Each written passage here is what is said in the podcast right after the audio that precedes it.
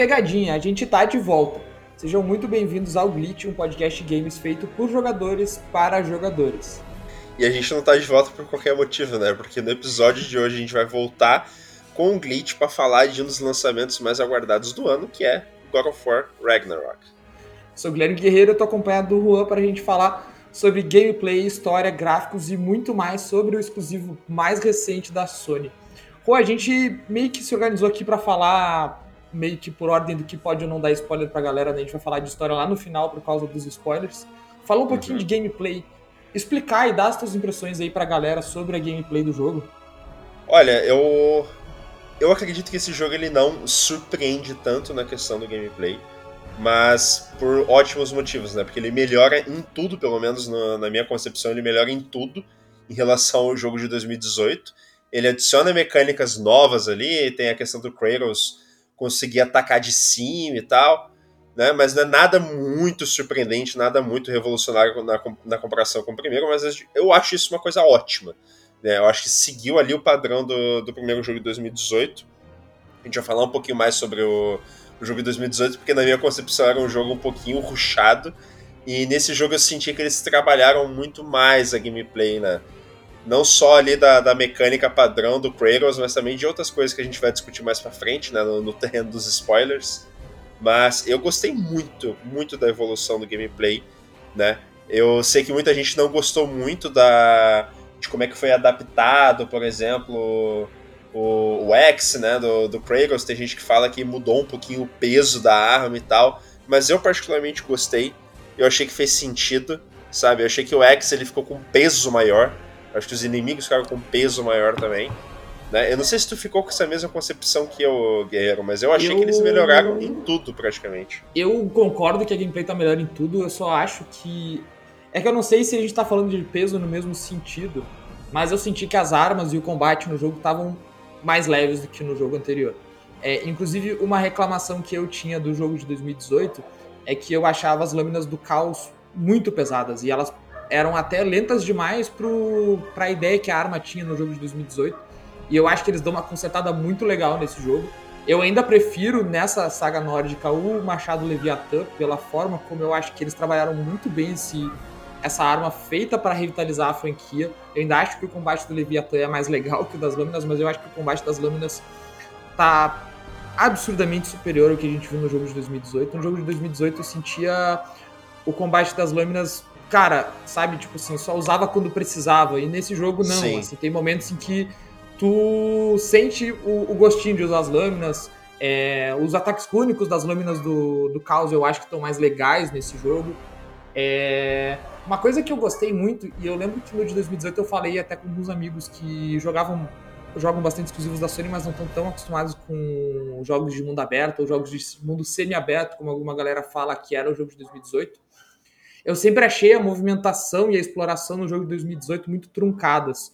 E eu nunca gostei dessa fórmula Horizon de sinalizar todos os pontos em que tu pode escalar, por exemplo, e ter tipo uma, uma pintura amarela numa parede, essas, essas coisas assim. É, eu acho que a movimentação ficou mais leve no jogo. Eu acho que.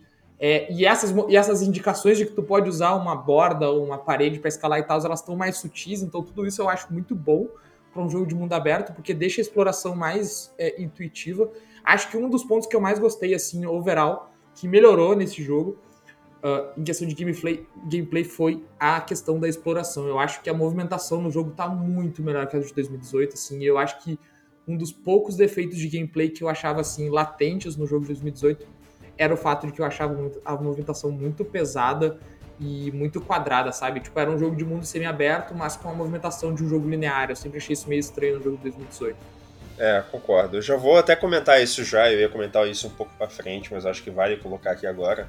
Eu sempre achei o desenvolvimento do, do jogo de 2018 mais puxado. Assim, eu, eu digo isso porque jogando agora esse do, do, do Ragnarok, isso fica muito mais claro. Que todo o conteúdo side, né, todas as side quests e conteúdos extras, conteúdos pós-engine e tal, esses conteúdos estão muito melhores trabalhados. Né? Tu tem mapas ali que é praticamente side content, né? A gente pode falar um pouquinho disso depois. Mas ele está muito mais trabalhado que o primeiro. Eu, sinto, eu senti bastante isso também que tu disse no primeiro, que a exploração era um pouquinho truncada, era um pouco estranha. tinham poucas áreas extras de fato separadas para conteúdos assim de side quest, as side quests não pareciam tão boas também.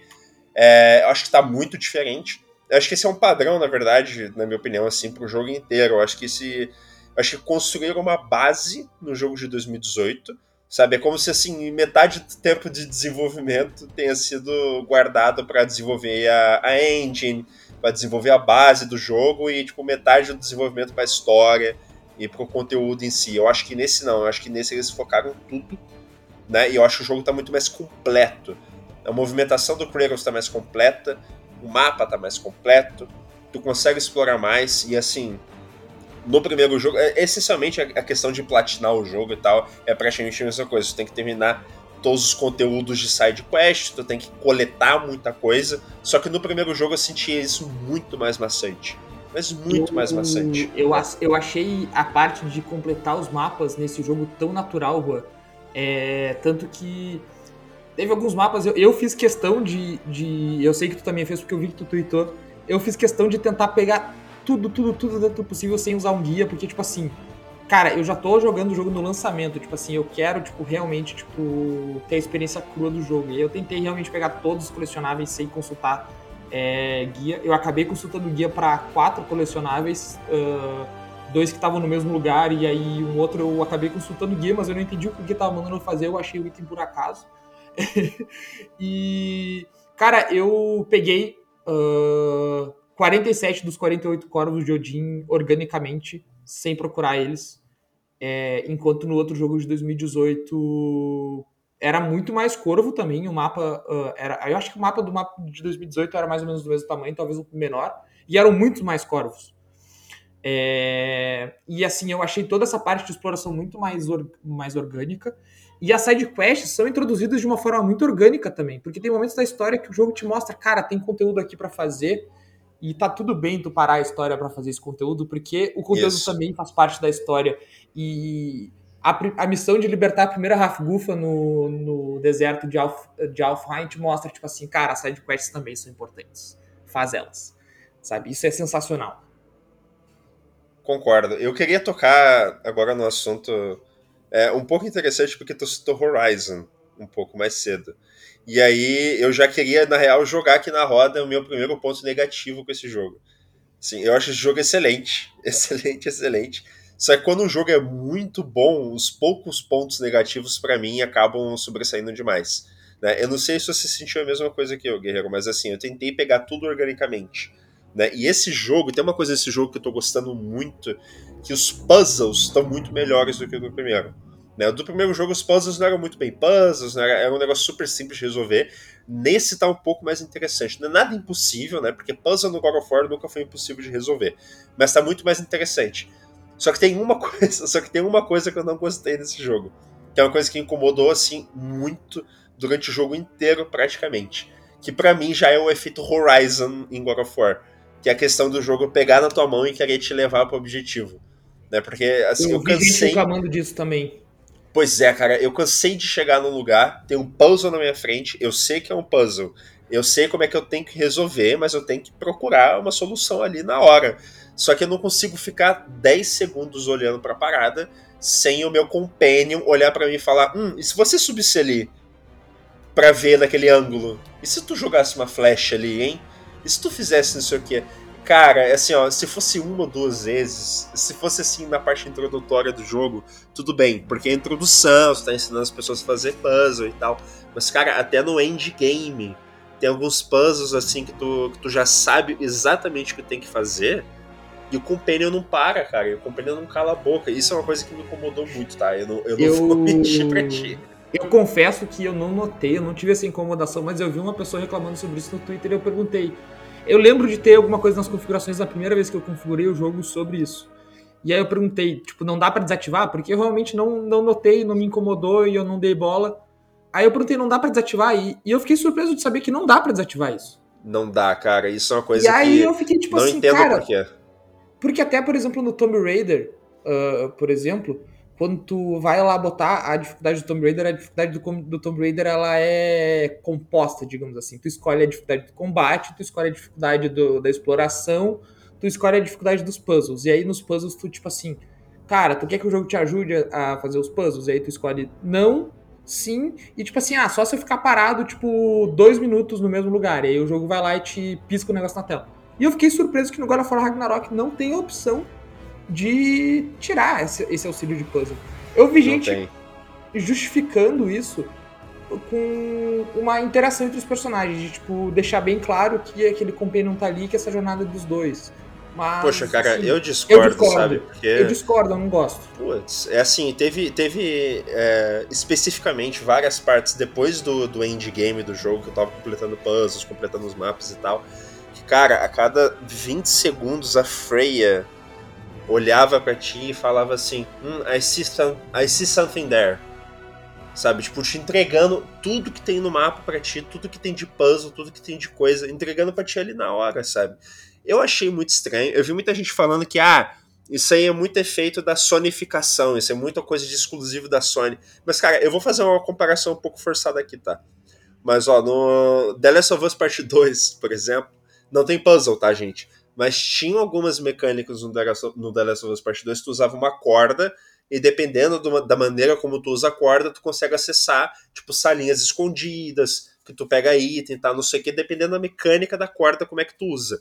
Cara, em nenhum momento, não que eu me lembre, pelo menos, tu tá jogando com a Ellie, a Ellie fala, hum, e se eu jogasse ali naquela, naquele poste, tá ligado? para conseguir subir na sala. Isso não aconteceu em nenhuma parte do jogo. O que acontecia é que tu resolvia o problema, e tinham problemas ali que às vezes demorava um pouco para resolver, tu chegava na sala e a Ellie falava, tipo, ah, interessante. Ah, então é assim que resolve. Poxa, é uma mecânica muito mais legal, sabe? Se tu quer mexer com interação de personagem nesse tipo de mecânica, deixa o personagem com dúvida também. Sabe? O teu companion com dúvida também. Porque é muito chato tu estar tá jogando o jogo e teu companion parece que já sabe absolutamente tudo que tá acontecendo. Ele não tá explorando junto contigo, ele tá te entregando o que tem no mapa.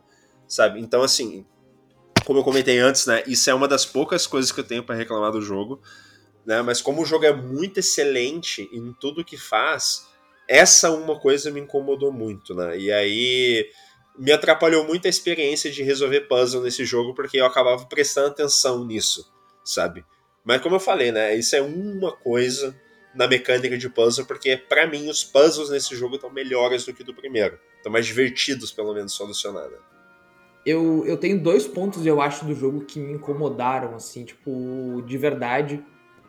Uh, um é sobre um é sobre história a gente comenta depois quando a gente for falar do que a gente achou do roteiro da história do jogo mas sobre gameplay assim embora assim falando fazendo um asterisco já a exploração no geral está melhor do que a de 2018 eu acho que está mais natural eu acho que a movimentação do jogo está melhor mas principalmente no reino de Vanaheim eu senti isso muito latente é que para um jogo de mundo aberto, God of War Ragnarok faz uh, tem muita burocracia para o personagem ir de um lugar ao outro do mapa, no sentido de fast travel, por exemplo. Eu uhum. acho que é, em Vanaheim isso é muito isso, é, isso dá para sentir muito em Vanaheim porque é uma selva densa e tu tem que é, tu tem que tu tem que escalar muita coisa, pular muita coisa. Às vezes tem pontos que se tu passa tu só volta é, fazendo uma volta enorme. É, eu gostaria que no final do jogo, pelo menos, o jogo tivesse uma desculpa para alguém te entregar uma pedra misteriosa muito louca que te deixasse em qualquer momento, a qualquer lugar, ir para um dos portais, por exemplo. É, algo assim nesse sentido que deixasse essa exploração de post-game mais uh, interessante menos maçante. Porque tu já tá no post-game, tu já terminou o jogo, tu não vai passar em nenhum lugar por obrigação, digamos assim. E depois que acabam as side quests, talvez sobre algum item ou outro para procurar. E tu vai ter que voltar no lugar. Deixa isso ficar mais é, tranquilo, mais orgânico, porque, cara, eu amei toda a exploração do jogo até eu terminar o jogo. Depois que eu terminei o jogo, parece que a exploração ficou muito mais maçante. Uh, eu acho que esse é meu único ponto, assim, gameplay que eu, que eu melhoraria no jogo mesmo, assim. Isso é coisa de quem já joga muito jogo de mundo aberto há muito tempo. E uma coisa que eu sempre prezo em jogo de mundo aberto é facilitar a viagem do, do jogador de um ponto ao outro. Talvez não precisasse de mais pontos de portais, talvez não precisasse, mas que facilitasse tu ir de um portal ao outro, sabe? Ou tu, tipo assim, ah, tu tá no final de um mapa, tem um portal a 5 minutos de onde tu tá. Pô, deixa teletransportar, tá ligado? Ou, tipo, alguma pedra que te levasse pro portal mais próximo, algo do tipo assim. É, eu acho que tornaria a exploração mais legal, porque, assim, cara, eu dei muita volta em Vanaheim pra achar um item. É, isso me frustrou bastante, mas foi, tipo assim, nada que, como tu falou, nada que atrapalhasse o resultado geral da minha experiência, porque eu sempre vou dar prioridade máxima na minha avaliação para aquilo que o jogo faz dentro do, do core dele, dentro daquilo que é orgânico. E dentro que God of War Ragnarok te apresenta organicamente, eu acho que ele é, assim, brilha, perfe... Uh, beira a perfeição, sabe? Então, tipo, não, não, com, não deixa a experiência comprometida, mas eu gostaria de ter um fast travel mais facilitado. Concordo. Eu queria colocar um outro ponto, que talvez eu acho que não é nem defeito, não é nem uma crítica, mas é uma coisa que pra gente, pelo menos, como a gente jogou muito o jogo de 2018, isso acabou pegando um pouco para mim que sem muito em detalhe, porque eu acho que mexe um pouquinho com história, no segundo segmento do jogo, que ainda é o início do jogo, é praticamente um segmento de tutorial, né? Porque é um segmento que vai te ensinar um monte de coisa. Ele vai te ensinar o que é side quest, ele vai te ensinar o que é a bússola, ele vai te ensinar o que é uma mecânica lá de, de flecha, sabe? E eu senti que é um grande mapa de tutorial. E isso me, me assim, me deixou um pouquinho incomodado, assim, de, assim, achar um pouquinho devagar as coisas como estavam andando, sabe? Mas eu, eu tenho a impressão que eu senti isso, porque a gente estava recém jogando de 2018 para pular nesse jogo e, tipo, começar desde o começo, com a mecânica do zero. E tudo sendo é apresentado é periodicamente, sabe? Mas eu, eu, de novo, eu queria que o jogo desse mais desculpas. Por exemplo, ah, tem que apresentar a bússola beleza, cara, tu vai receber a bússola em lá em tipo uma hora e meia de jogo, né? Porque chega o, o Sinjo e tal, não sei o que, ele te apresenta a bússola, tem um diálogo, não sei o que, ele te mostra a mecânica e tal, não sei o que. Cara, eu queria muito que o jogo te, te desse uma desculpa. De assim, chega meia hora de jogo que vai pular de um segmento pro outro, fala pro Atreus fazer uma coisa do tipo, ah, pai, não esquece a bússola, viu? Aí ele pega a bússola e só mostra a bússola, entendeu? Eu queria que fosse uma coisa mais assim um pouco mais rápida de apresentar a mecânica antiga, sabe? Queria que a mecânica antiga tivesse apresentado de uma maneira um pouquinho mais rápida. Mas é nem uma crítica, tá? É uma incomodação muito particular de quem tava jogando o jogo anterior, assim, pouco antes do jogo lançar, é, Eu tava jogando God of War até as 11h30 da noite, e o, jogo, o God of War Ragnarok lançou meia-noite, então assim... para quem tava, por exemplo, do meio para frente de God of War, dá para sentir que o combate do God of War Ragnarok no início tá bem mais crudo que tu tava jogando a meia hora antes. Isso é fato. Não tem como fugir disso. Isso me, me causou um desconforto inicial também. Uh, e assim, só. Eu acho que não é. Acho que não chega a ser spoiler, porque todo mundo já viu. É, já, já tava até no, nos materiais do jogo, mas eu diria que do início do jogo ali, do minuto 1 um do jogo, até tu sair da, da taverna em, no, no Reino dos Anões até ali o jogo ainda tá, tipo, de mãos dadas contigo. Quando tu sai da taverna e tu entra naquele lago enorme que tem no Reino dos Anões, com outras áreas para explorar e tem os primeiros conteúdos secundários, etc. Ali o jogo solta tua mão e diz: Ok, agora tu joga, agora o problema é teu. Foda-se. Antes disso, é um grande tutorialzão. Isso eu acho inegável, real. Sim, mas assim, por mais que seja um grande tutorial, eu acho aquela primeira meia hora de gameplay muito boa. Nossa, Nossa é maravilhosa. Isso a gente vai entrar depois ali no, na questão da história. Mas a primeira meia hora, por mais tipo cool e básica e não sei o que, cara, um dos highlights do jogo pra mim é aquela primeira meia hora. Com certeza. Sabe? Eu achei Eu tenho comentários. Excelente eu tenho comentários sobre essa primeira meia hora de jogo que eu vou fazer depois na parte de história. Eu não sei se tu tem mais alguma coisa pra falar de gameplay, eu acho que a gente... Ah, eu tenho. Mas se tu tiver mais uma, tu fala antes, que daí eu falo. Não, pode falar. Eu tenho algumas coisas, eu tenho algumas coisas pra falar, mas é, já mexe um pouquinho com história também, com spoiler. É, é, uma coisa que eu gostei da gameplay é... Peraí que eu esqueci o que eu ia falar. Eu esqueci o que eu ia falar. Não, acontece. Acontece. Foda. Foda-se, depois que eu lembrar eu, eu falo. É... tu tem mais alguma coisa pra falar de gameplay? Não, acho que a gente já pode falar um pouco de gráfico e performance, né? Assim, deixando, deixando claro que nós dois aqui jogamos no PlayStation 5, né? Eu acredito que nós dois também jogamos a grande maioria do jogo no modo performance, né? Eu joguei, eu acho que uma hora do jogo no modo é, de resolução, né? E depois eu mudei pra performance, porque eu, eu realmente senti que, que eu, tem que jogar esse jogo em 60 eu, frames. Eu, eu admito que desde que eu comprei o PS5 eu me nego a jogar qualquer jogo que me dê a opção em 30 frames por segundo. Eu acho.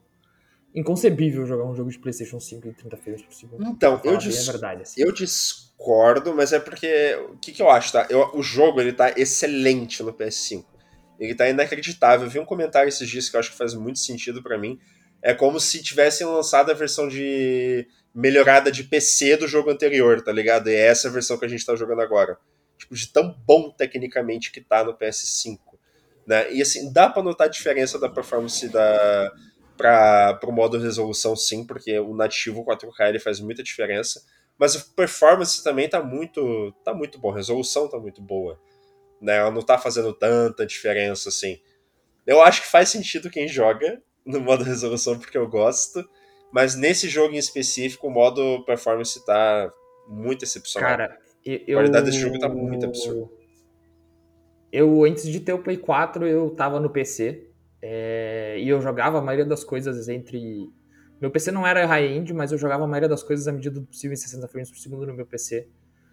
E, cara, eu não consigo. Eu não, não, eu não, não consigo, eu não consigo, assim, para mim, é, tendo uma TV decente, até mesmo uma TV 4K, assim, tipo, uh, mais recente, mesmo que ela não seja com recursos de, de frame rate variável, essas paradas assim, cara, mesmo que tenha uma televisão 4K de entrada, etc., eu não acho que o 4K nativo é, é, esteja na balança assim no mesmo nível de jogar o jogo em 60 frames por segundo, porque a qualidade de vida de jogar um jogo em 60 frames por segundo, cara, eu ainda tô para ver um jogo que me convença a jogar em 30 frames por segundo no Play 4, no Play 5. Olha, isso aí é uma discussão boa, viu? Porque tem jogo para mim que o frame rate ele não é tão importante, sim. Jogo.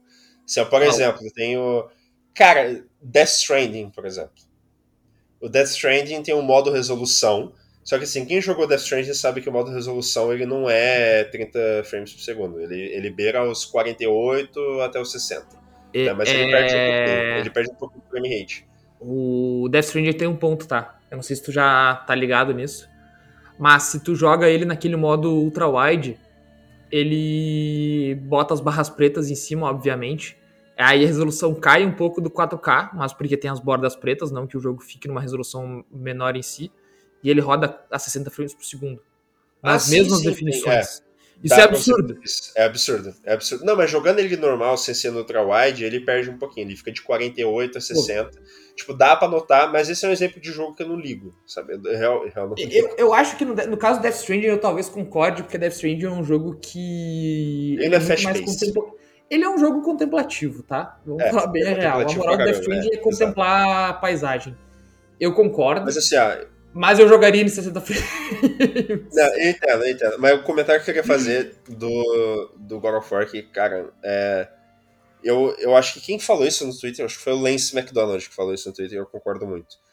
O God of War no PS5, ele tá, tipo, muito bom e tá o esperado, entendeu? Que ele tá tecnicamente muito bom e tal, tá, o que a gente esperava mesmo, modo performance muito legal. Mas, cara, esse jogo no PS4, ele tá realmente um achievement da indústria ele tá absurdo no PS4. Assim, o PS4 é uma coisa que eu já tinha me impressionado muito jogando The Last of Us Part 2 e jogando Resident Evil 8. Eu já tinha me impressionado muito com aquele console. Só que ele tá perfeito com God of War. Isso é uma coisa que tecnicamente é uma coisa muito impressionante, cara. Assim, eu fiquei muito surpreso da forma. Eu sei que assim, ah, é um estúdio da Sony. Não, beleza, é um estúdio da Sony. Só que mesmo assim, o, o PS4, para mim, na minha humilde opinião, tá? Porque a gente ainda tem poucos anos de PS5 para saber, para mim é o melhor console que a Sony já fez até hoje. No quesito de, de vida útil, sabe? Eu acho que de vida útil é o melhor console que a Sony já fez até hoje. Para mim é muito absurdo. Porque a gente já tá dois eu anos eu nova concordo, Eu concordo contigo por dois motivos, assim. É porque é, se pegar, por exemplo, até entrando nessa discussão, se pegar os exemplos, por exemplo, do PlayStation 2, o PlayStation 2 era o console mais fraco da sua geração, então automaticamente quando é, o sucessor foi anunciado é, e o Play 3 já, já chega depois do Xbox 360, então a Sony precisava correr atrás. É, o Play 2 era um console fraco, ele estava atrás do, do, do, GameCube, assim, em termos de performance, era bem uhum. notável a questão. É, e o Play 3, por mais potente que fosse o console para a época, a arquitetura dele era tão fodida e tão é, difícil de programar que tiveram jogos cross-gen depois que não saíram para o PlayStation 3. É, o Rise of the Tomb Raider, que saiu para Play 4 e Xbox One, saiu para o Xbox 360, ainda que numa versão bastante limitada do jogo. Mas, cara, entregar aquele jogo no Play 3 era, era impossível. Tanto é Sim. que a Sony até hoje no PlayStation 5 não conseguiu achar uma maneira de oferecer um, uma retrocompatibilidade é, sólida, de verdade, com os jogos de PlayStation 3. É, em termos de, de, longevidade, assim, eu acho que é muito verdade isso. Eu acho que a gente está numa geração, tanto o Xbox One S é mais fraco que o Play 4, isso é um problema para a Microsoft, mas os consoles da oitava geração, cara, realmente são incríveis em termos de durabilidade. Porque Sim, é uma geração eu que. Eu sei que vai ter gente, cara. Eu sei que vai ter gente que vai falar, tipo, a gente tá num momento econômico também muito diferente, né? Tem muita gente, tem, tem uma discussão interna da indústria que fala que ah, os jogos não estão, tipo, tentando empurrar tanto para máxima acima, porque provavelmente a geração vai ficar um pouco atrasada. Tipo, ah, vai ter console Pro, a gente não sabe. Né, por questões econômicas mesmo, porque as pessoas não estão conseguindo migrar de uma geração para outra da maneira mais fácil possível, porque tá muito caro as coisas e tal. Então tem essa discussão também. Mas, cara, eu. É, corroborando com tudo isso que eu tô falando, o PS4 é um console muito poderoso. Eu vou usar um exemplo que talvez irrite alguém, tá? Mas o GTA V, por exemplo. Né? O GTA V foi uma coisa que empurraram pro PS3, né? Tu chegou a jogar o GTA V no PS3, Guerreiro? Cara, eu vou te falar bem real, eu joguei muito GTA V no PS3, tá? Eu achei. É... E eu tenho. Terrível, cara. Tá, mas eu vou, vou, vou, colocar uma perspectiva, tá? É, eu, eu concordo com que tu, qualquer coisa que tu tenha pra falar do GTA V de Play 3, mas tem um asterisco enorme que era. Esse era o padrão da indústria na época, principalmente para jogos de mundo aberto. Sim. É, os jogos de mundo aberto no Play 3 é, foi a primeira geração, foi a geração do boom do mundo aberto, né? Tipo assim, foi a geração que os primeiros é, AAAs maciços de mundo aberto, tipo assim, viraram e foram pro mainstream. No Play 2 tiveram alguns, como Shadow of the Colossus, mas nada que realmente, assim, é, nada que fosse um movimento maciço da indústria. A gente teve Dragon Age Inquisition saindo no final da, da geração do Play 3, a gente teve. É, putz, Skyrim, o, o Fallout, Fallout estoura na geração do Play 3, a gente tem todos esses jogos de mundo aberto estourando ali no Play 3, mas todos com uma performance sofrível nos consoles. Todos. É, absolutamente. Exato. Eita, que estouraram um foguete aqui na rua. Eita, nós. Rapaz, é comemorando o GOT. é... Mas, cara, GTA V, na época no Play 3, foi um achievement, viu? Tipo, de verdade. O que. Foi, com certeza. Foi incrível. O serrilhado era muito visível, tá? Qualquer pessoa que visse o, o jogo numa televisão 1080p, por exemplo, conseguia enxergar o serrilhado, porque era bizarro.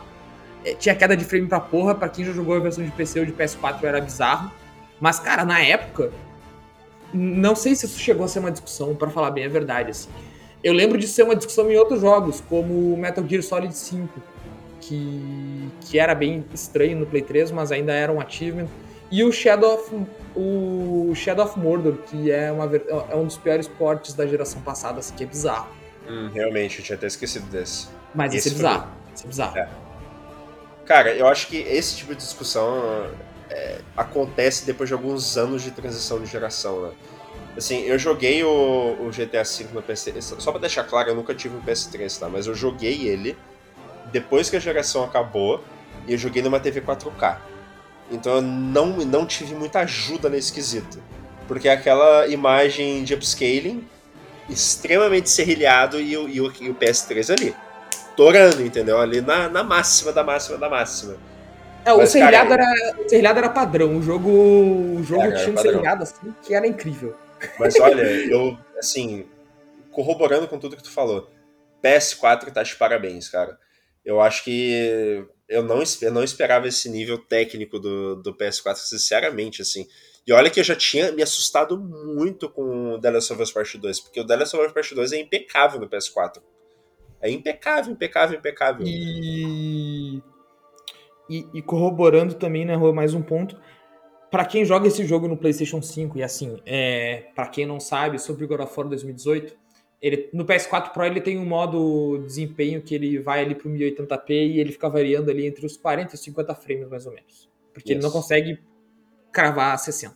Porque mesmo que o PS4 Pro tivesse uma, uma placa de vídeo muito fodida, porque era realmente uma placa de vídeo muito fodida para um console na época, ele ainda tem um processador basicamente igual ao do PS4, que é um processador muito ruim. O processador do PS4 é realmente muito fraco. É... O jogo no PS5 ele roda igual ao modo igual ao modo performance do PS4 Pro, ou seja, um 4K com um upscaling via aquele upscaling da Sony que eu esqueci que é proprietário e 60 frames por segundo. Quem joga o God of War, o God of War 2018 no PS5 e depois bota imediatamente o God of War Ragnarok para rodar, sabe que não é o mesmo jogo, visualmente. Uhum. Não é o mesmo jogo. É bizarro o que a Santa Mônica conseguiu entregar visualmente com God of War Ragnarok. Eu vi muitos prints de uh, a Plague Tale, é, esqueci o nome do Plague Tale que saiu agora. Inocência, é, ou não? Hacking, a Plague Tale Hacking. Hacking Lindo é. jogo, lindo jogo. Demon Souls, o, o remake da, da, Blue, da Blue Point. Lindo jogo. Para mim, antes de jogar God of War Ragnarok, era o jogo mais impressionante visualmente do PlayStation 5, na minha humilde opinião. Concordo. É... Cara, God of War Ragnarok é mais impressionante do que Demon Souls e eu acho isso bizarro, porque eu não tava esperando isso. Eu tava esperando um jogo com cara de jogo cross-gen. E no PS5, se tu olhar esse jogo no PS5, tu consegue imaginar que aquele jogo ali não roda no PS4 tranquilamente. Exatamente. É, é, é isso para mim é o mais impressionante. Tem muitas coisas que mudaram que, obviamente, alguém ele teve muito trabalho para fazer diferente no PS4. Por uhum. exemplo, pô, um exemplo muito, muito, muito tosco. Mas a careca do Kratos tá.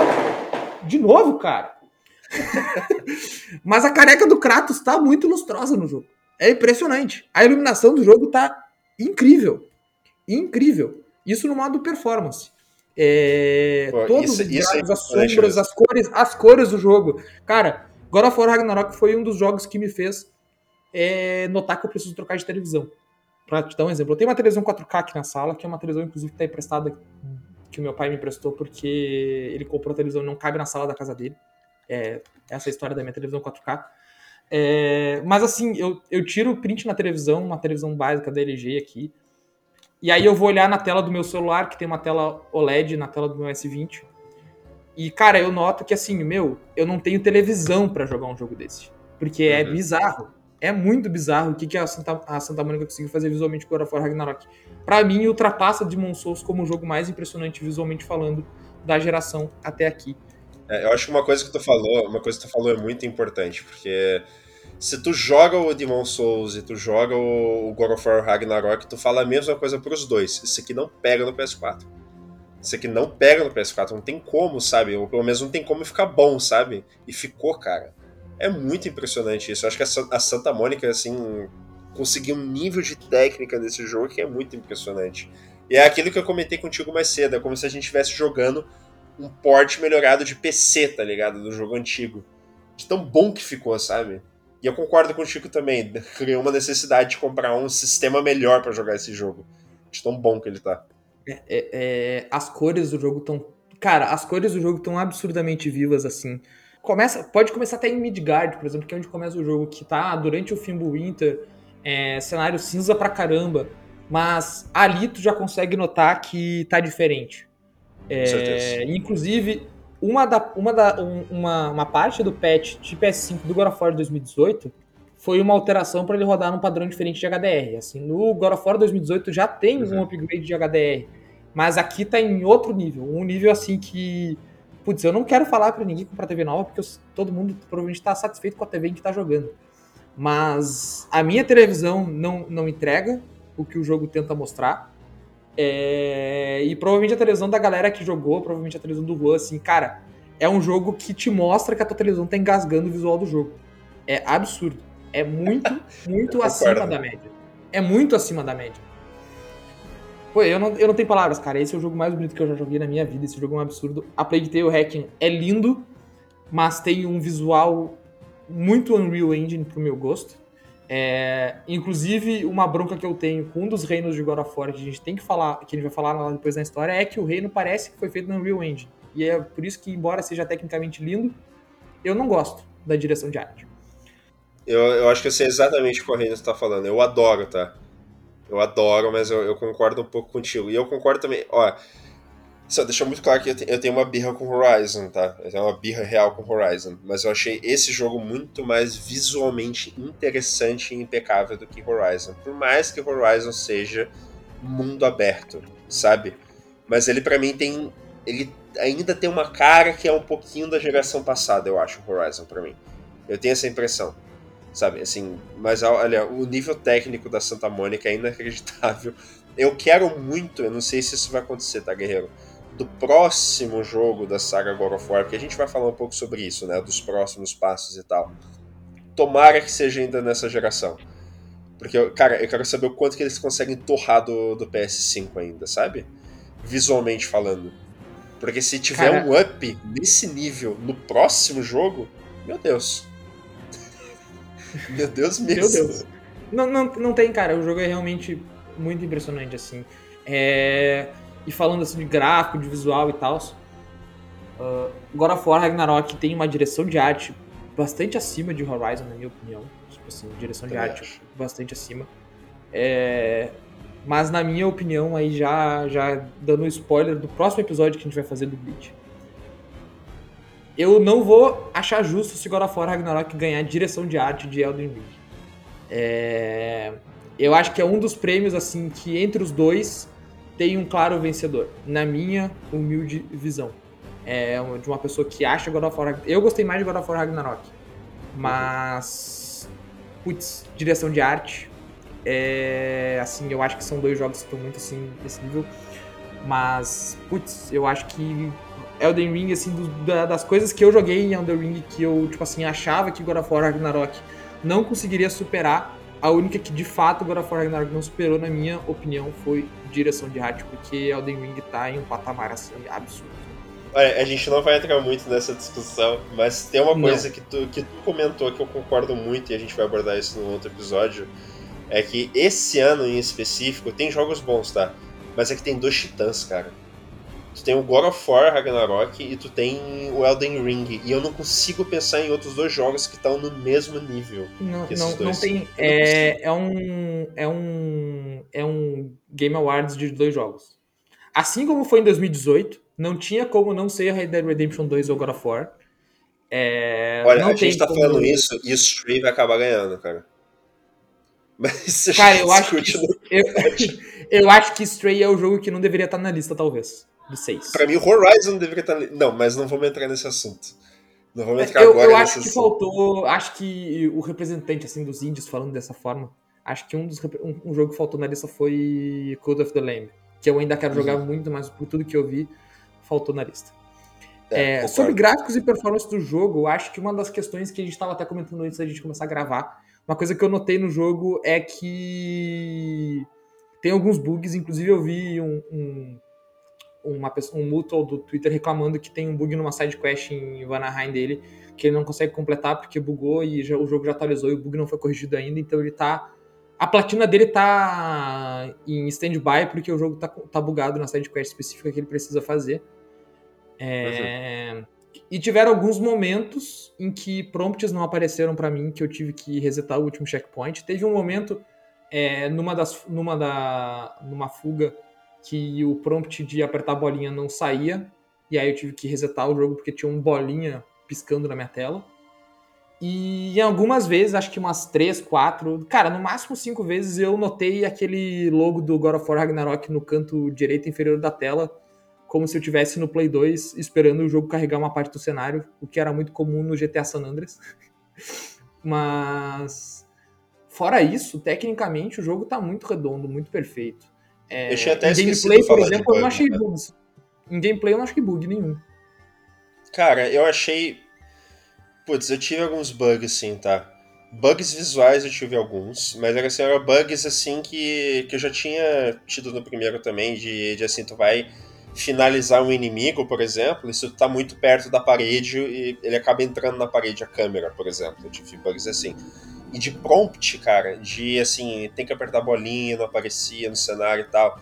Isso eu tive que resetar save tipo, uma, de 7 a 8 vezes, eu acho, até platinar o jogo, uhum. sabe? Eu tive que resetar algumas vezes. É. é. Eu sei que tiveram dois patches, tá? É porque assim, a gente, a gente zerou o jogo muito rápido. Eu platinei o jogo rapidíssimo. Então teve um, teve um patch que saiu que foi depois da minha platina. Então provavelmente algumas dessas coisas foram corrigidas, né? Porque a gente pegou muito Day One. Hoje, eu acho. Oi? Acho que saiu um patch hoje, se pá. Nossa, é, então, a gente, pegou, a gente pegou coisas muito Day One, né? E Day One tiveram alguns bugs, sim. Né? Mas é aquilo que a gente tava falando, assim, como o jogo é muito impecável, essas coisas acabam aparecendo muito, muito mesmo, assim. Eu senti a mesma coisa que o Elden Ring, por exemplo. Elden Ring, eu não tive tanto bug assim, exceto pelo, por problema de performance, que tem até hoje, né? Inclusive. Fora isso, bug eu não tive muito. Mas os que eu tive, sim, ficou um pouquinho na memória. Porque o jogo é tão impecável que essas coisas ficam na memória, sabe? E eu senti com um pouquinho no, nesse, no God of War também, de ter que ficar rodando save de novo, sabe? Por causa de prompt. Né? Mas não é nada que atrapalhou a experiência, mas são coisas de day one, eu sinto. Né? De com certeza, eu vejo que é muito por isso, assim, sabe? Tipo, inclusive o bug mais. É, mais assim, tipo, pô, me atrapalhou que eu tive foi um que eu enviei pra ti no WhatsApp, que eu tava examinando a pista de uma das caçadas que tem em Vanaheim e uma, uma side quest que tem lá, não é spoiler nenhum, na verdade. Eu tava examinando umas pistas e aí o Kratos se abaixou para olhar a pista e ele ficou parado depois e ele não se levantou para eu jogar. Eu tive que resetar e examinar a pista de novo. Foi o único é, é. bug que, tipo assim. Uh, foram. E teve outra parede que não. Uh, tem um item que tinha que coletar em Midgard depois de uma parede que o painelzinho que eu tinha que coletar não apareceu o prompt de coletar, mas aí eu voltei o save do lado ali também é, e coletei sem problema nenhum. É, e acho que é isso, assim, tipo, overall, nada que não fosse esperado de um jogo day one. Exato. Eu achei tudo muito redondo.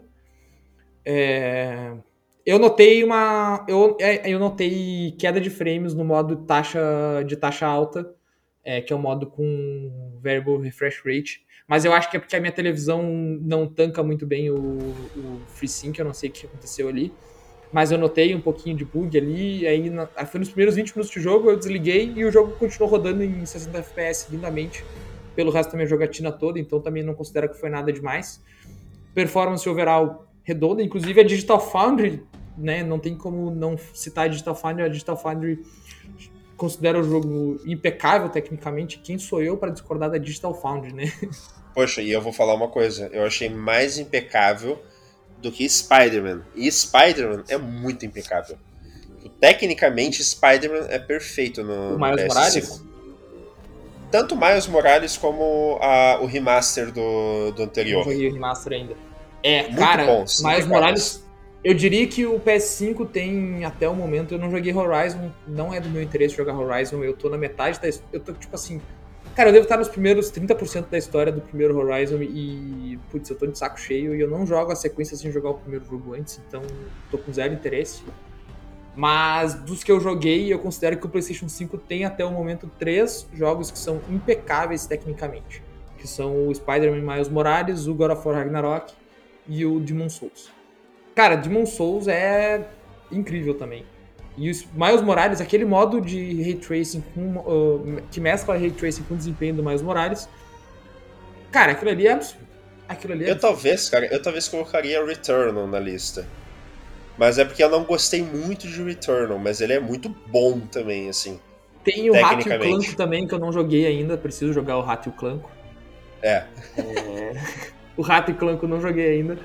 Tá, tá, tá na minha listinha, mas eu ainda quero jogar o, o de Play 4 antes de jogar Sim, esse. Mas definitivamente é o segundo jogo que para mim impressiona muito. Assim, eu, eu, vou ser sincero, tá? O Miles Morales é muito bom, mas eu já tinha me impressionado muito com o Demon Souls.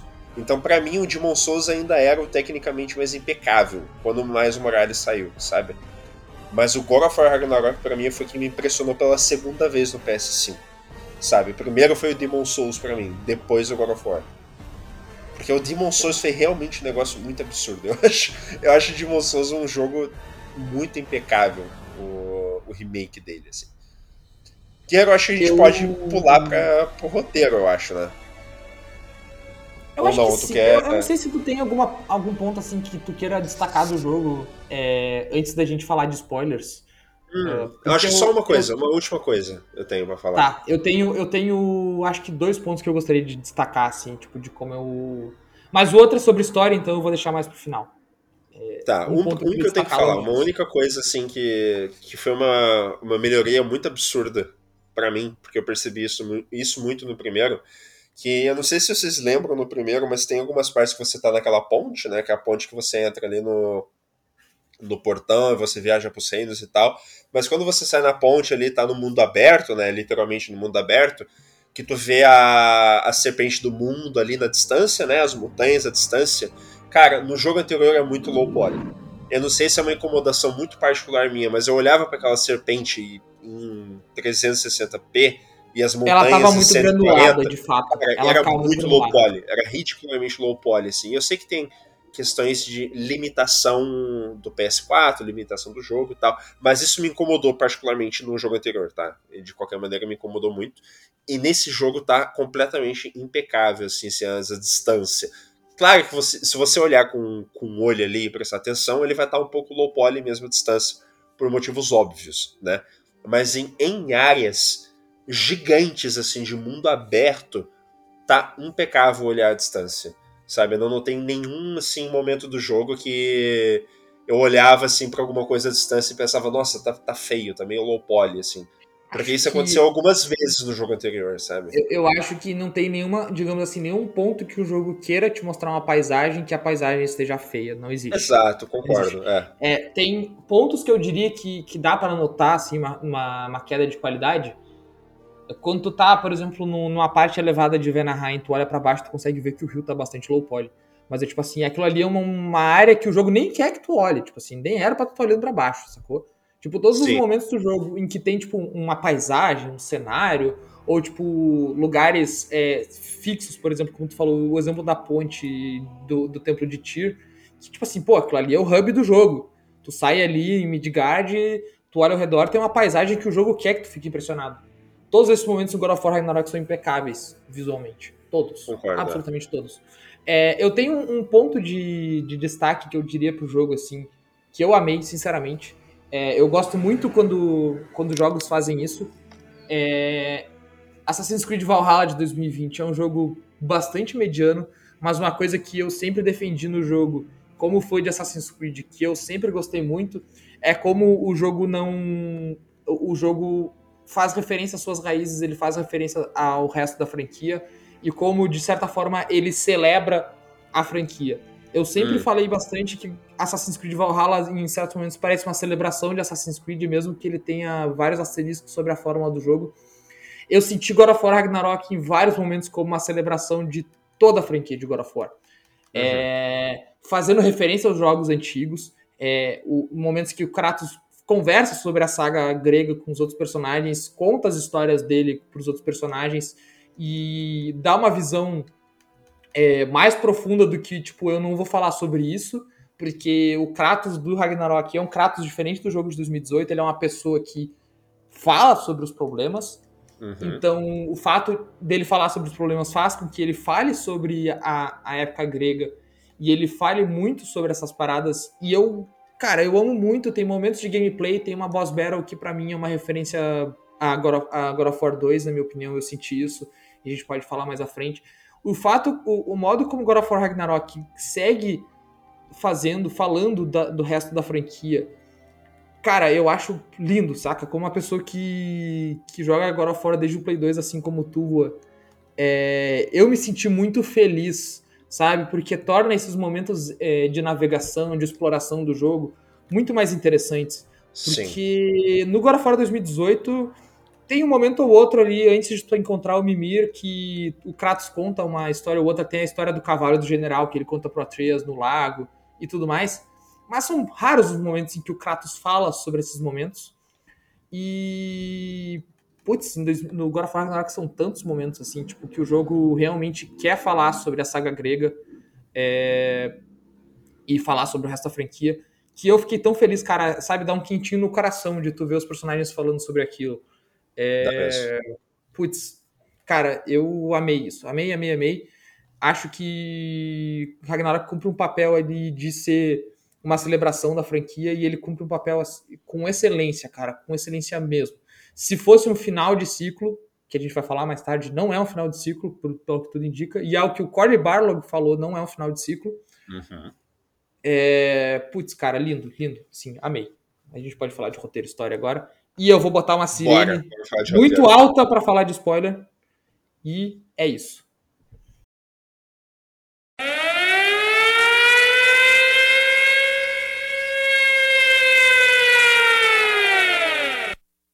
Bom, rodada.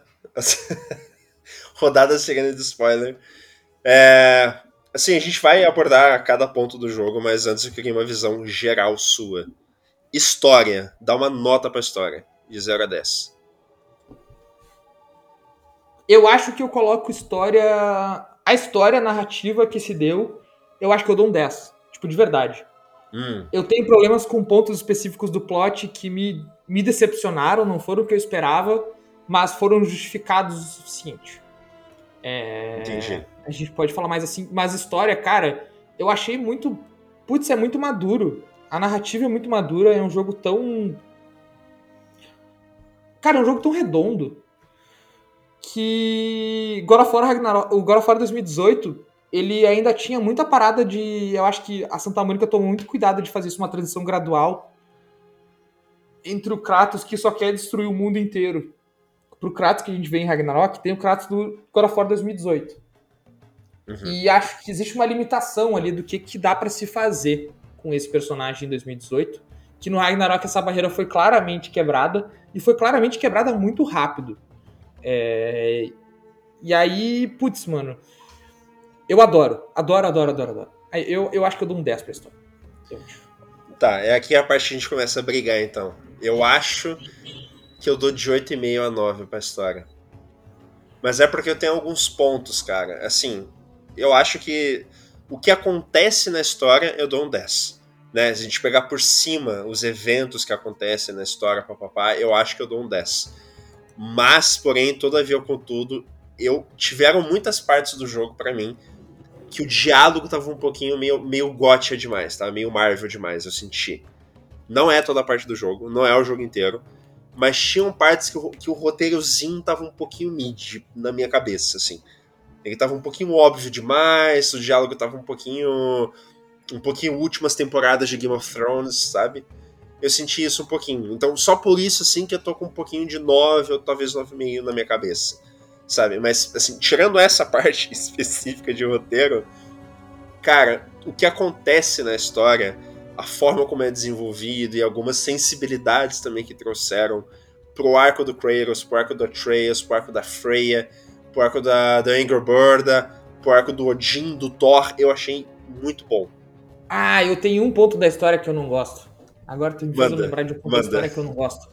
Tipo, não é que eu não goste dos eventos, é que eu acho que eles poderiam ter sido feitos em 30% do tempo que foi feito no final da, das contas.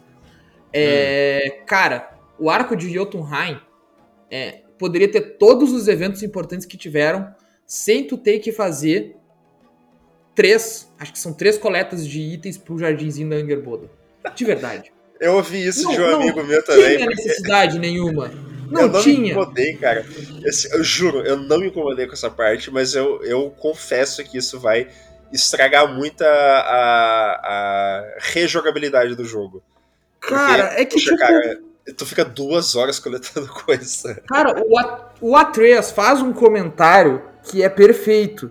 Não dava para usar uma montaria mais rápida. Não dava. Sabe Cara, o que eu acho que aconteceu? Eu posso ser muito sincero no que eu acho que aconteceu. Eu acho que eles propositalmente deixaram a situação mais lenta possível pra gente conseguir criar algum tipo de conexão com a, com a Angry Bird. Eu, eu acho que é por eu acho que é bem por aí, sabe? Eu acho que tipo eles quiseram deixar o a Angerboda mais relevante. Eu acho que se fosse na, na, na no, no, tempo ideal esse arco, a Angerboda teria aparecido muito pouco para ser relevante para a história. Eu concordo. É, concordo. É, mas, mas, o assim, jeito cara, que ficou, eu achei um personagem muito bom, sabe? Mas o, realmente, dela. cara, o mapa é uma grande coleta de fruta, dela. né? Isso é Eu gosto dela, mas assim, é, a Ana ainda não terminou o jogo e ela e ela passou dessa parte, ela também achou putz, ela já tava cansada. Um amigo meu que tá ainda também terminando o jogo porque ele tá fazendo a side quest antes de terminar. E eu tô falando, meu amigo, pelo amor de Deus, termina essa porcaria de uma vez. É... e, e, eu, e assim, cara, todo mundo achou essa parte muito mais longa do que precisava. Uhum. É... Mas tudo que acontece, os eventos importantes dessa parte são fodas pra caralho. Fodas, assim, tipo, tudo que acontece ali é muito foda. A explicação que dá pras almas do gigante é sensacional.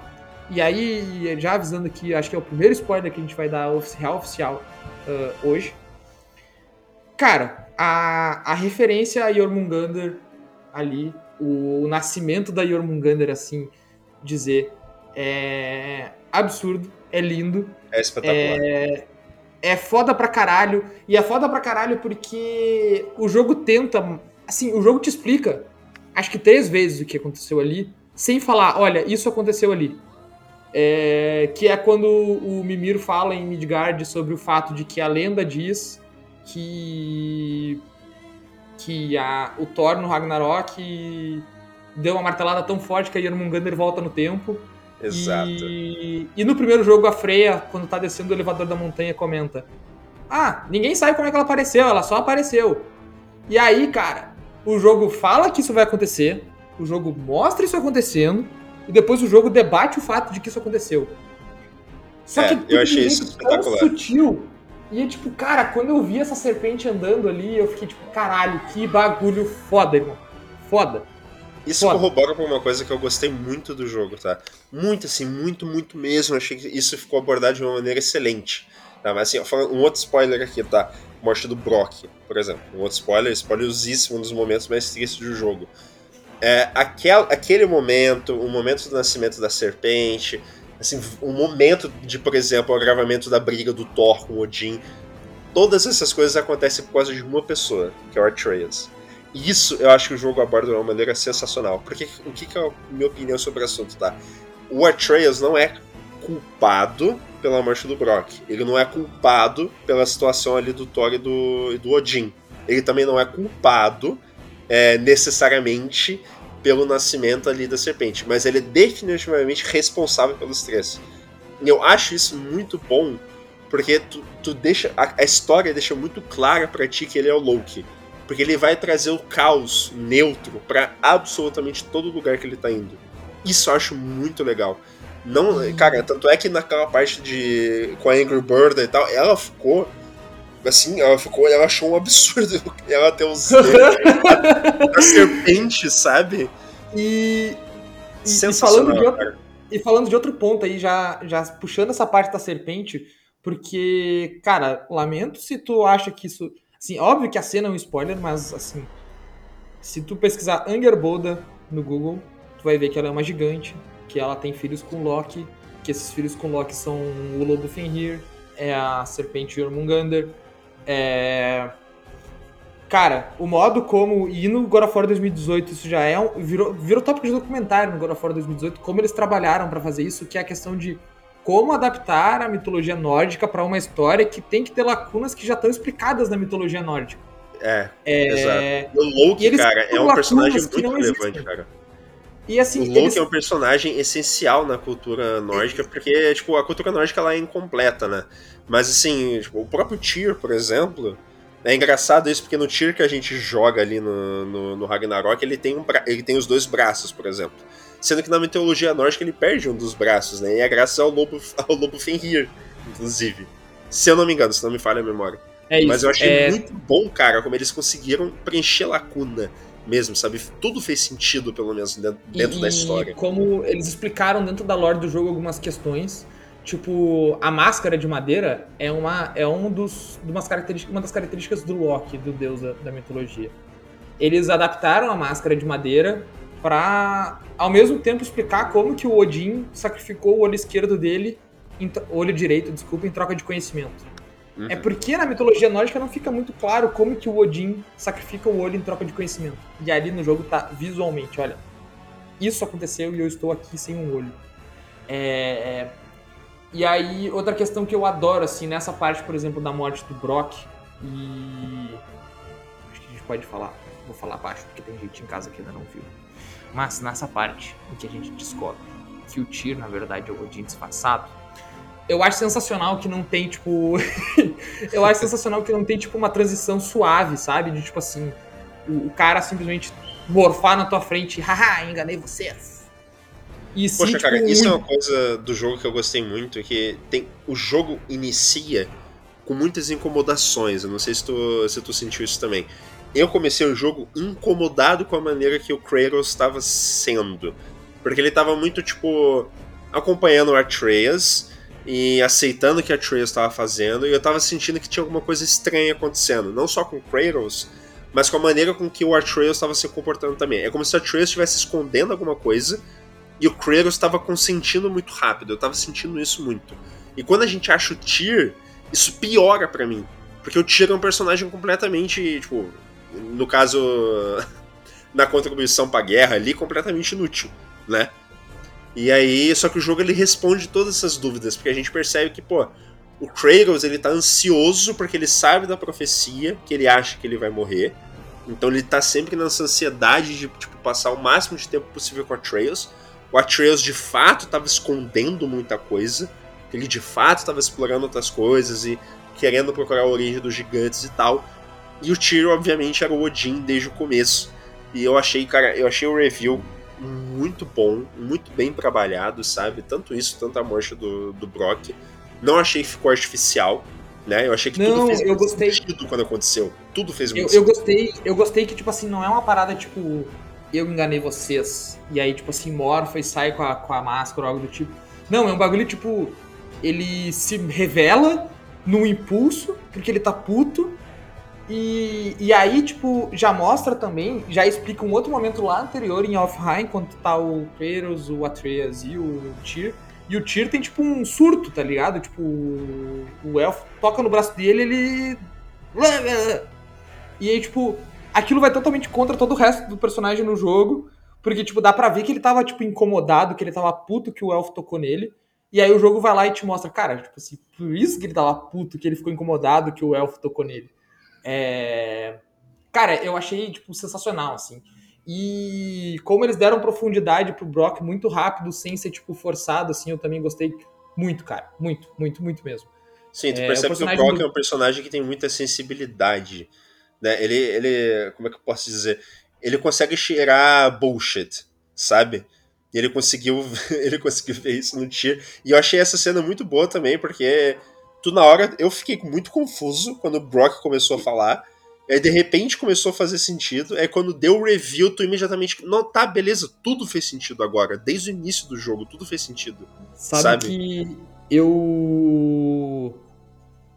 Eu tava achando. Uh... Eu tava, quando o Brock começou a falar, eu tava achando que de alguma forma talvez o Tyr fosse um traidor. Eu achei que isso ia acontecer. Porque, inclusive, na mitologia nórdica, o Tyr perde o braço pro Lobo Fenrir por lealdade a Odin.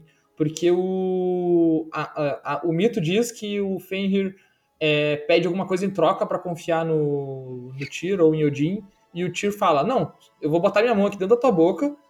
E se alguém te machucar, se alguém fizer alguma coisa comigo, tu morde. E aí o Odin tranca o lobo, porque por, por medo do Ragnarok, o Odin tranca o lobo, o lobo Fenrir. E aí o Fenrir arranca o braço de Tyr. A mitologia diz que o Tyr é, tipo, talvez o, o deus mais fiel a Odin. Sim, então, naquele acho momento... essa, história, essa história é um pouco mais confusa, eu acho, inclusive.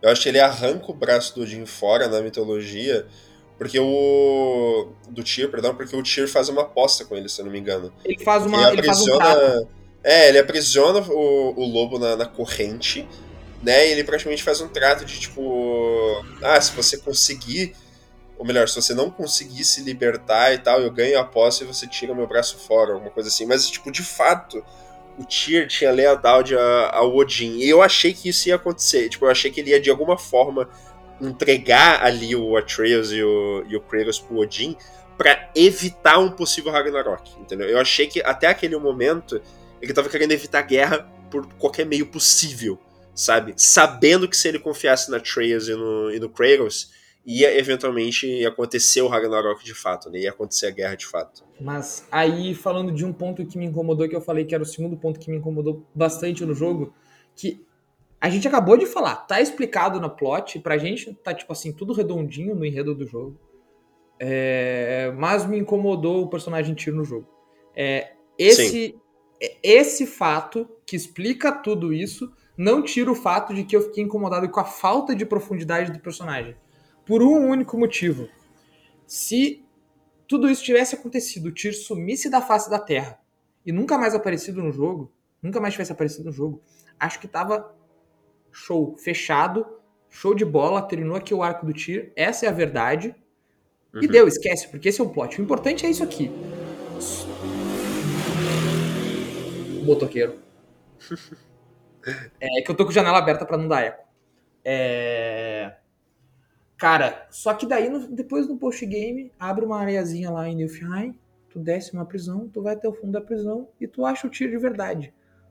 Por que diabos tu faz isso? Se ele só fica aparecendo em lugares aleatórios do mapa e pedindo para ficar sozinho. É, é tudo que ele faz. Também.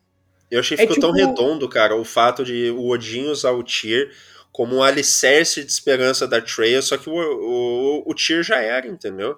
Pelo menos e... é o que tava na minha cabeça. Não fez nenhum sentido encontrar ele, sabe? E, e era só, tipo assim, o Corey Barlow já falou que vai ter outro jogo. Ponto. Quem tá aí achando, ah, meu Deus, será que é o último jogo de War? Cara, o final do jogo mostra que não é. E o Corey Barlow falou que não é. Não é o último jogo. Provavelmente ainda tem outro jogo na saga nórdica. Porque tudo indica que o Atreus ainda vai ter um protagonismo em algum jogo, assim, protagonismo real. E o Corey Barlog falou que a história da Jormungandr ainda vai ser melhor explicada. A gente ainda vai entender melhor por que e como que o Thor enviou Jormungandr de volta ao tempo com aquela marretada. Uhum. Isso ainda vai acontecer. É... Cara, podia ter deixado o, o, o tiro de verdade pro próximo jogo. Sim, ele aparecer em algum momento, achar ele em algum momento. Não precisava mostrar ele agora. Desnecessário. É, assim, é um, é um pontinho, é um asterisco fora da curva em um plot em tudo que é tão bem explicado, sabe? Tipo, pô, é isso, assim. É... é, deu uma atrapalhada no final do jogo para mim. Não fez muito sentido.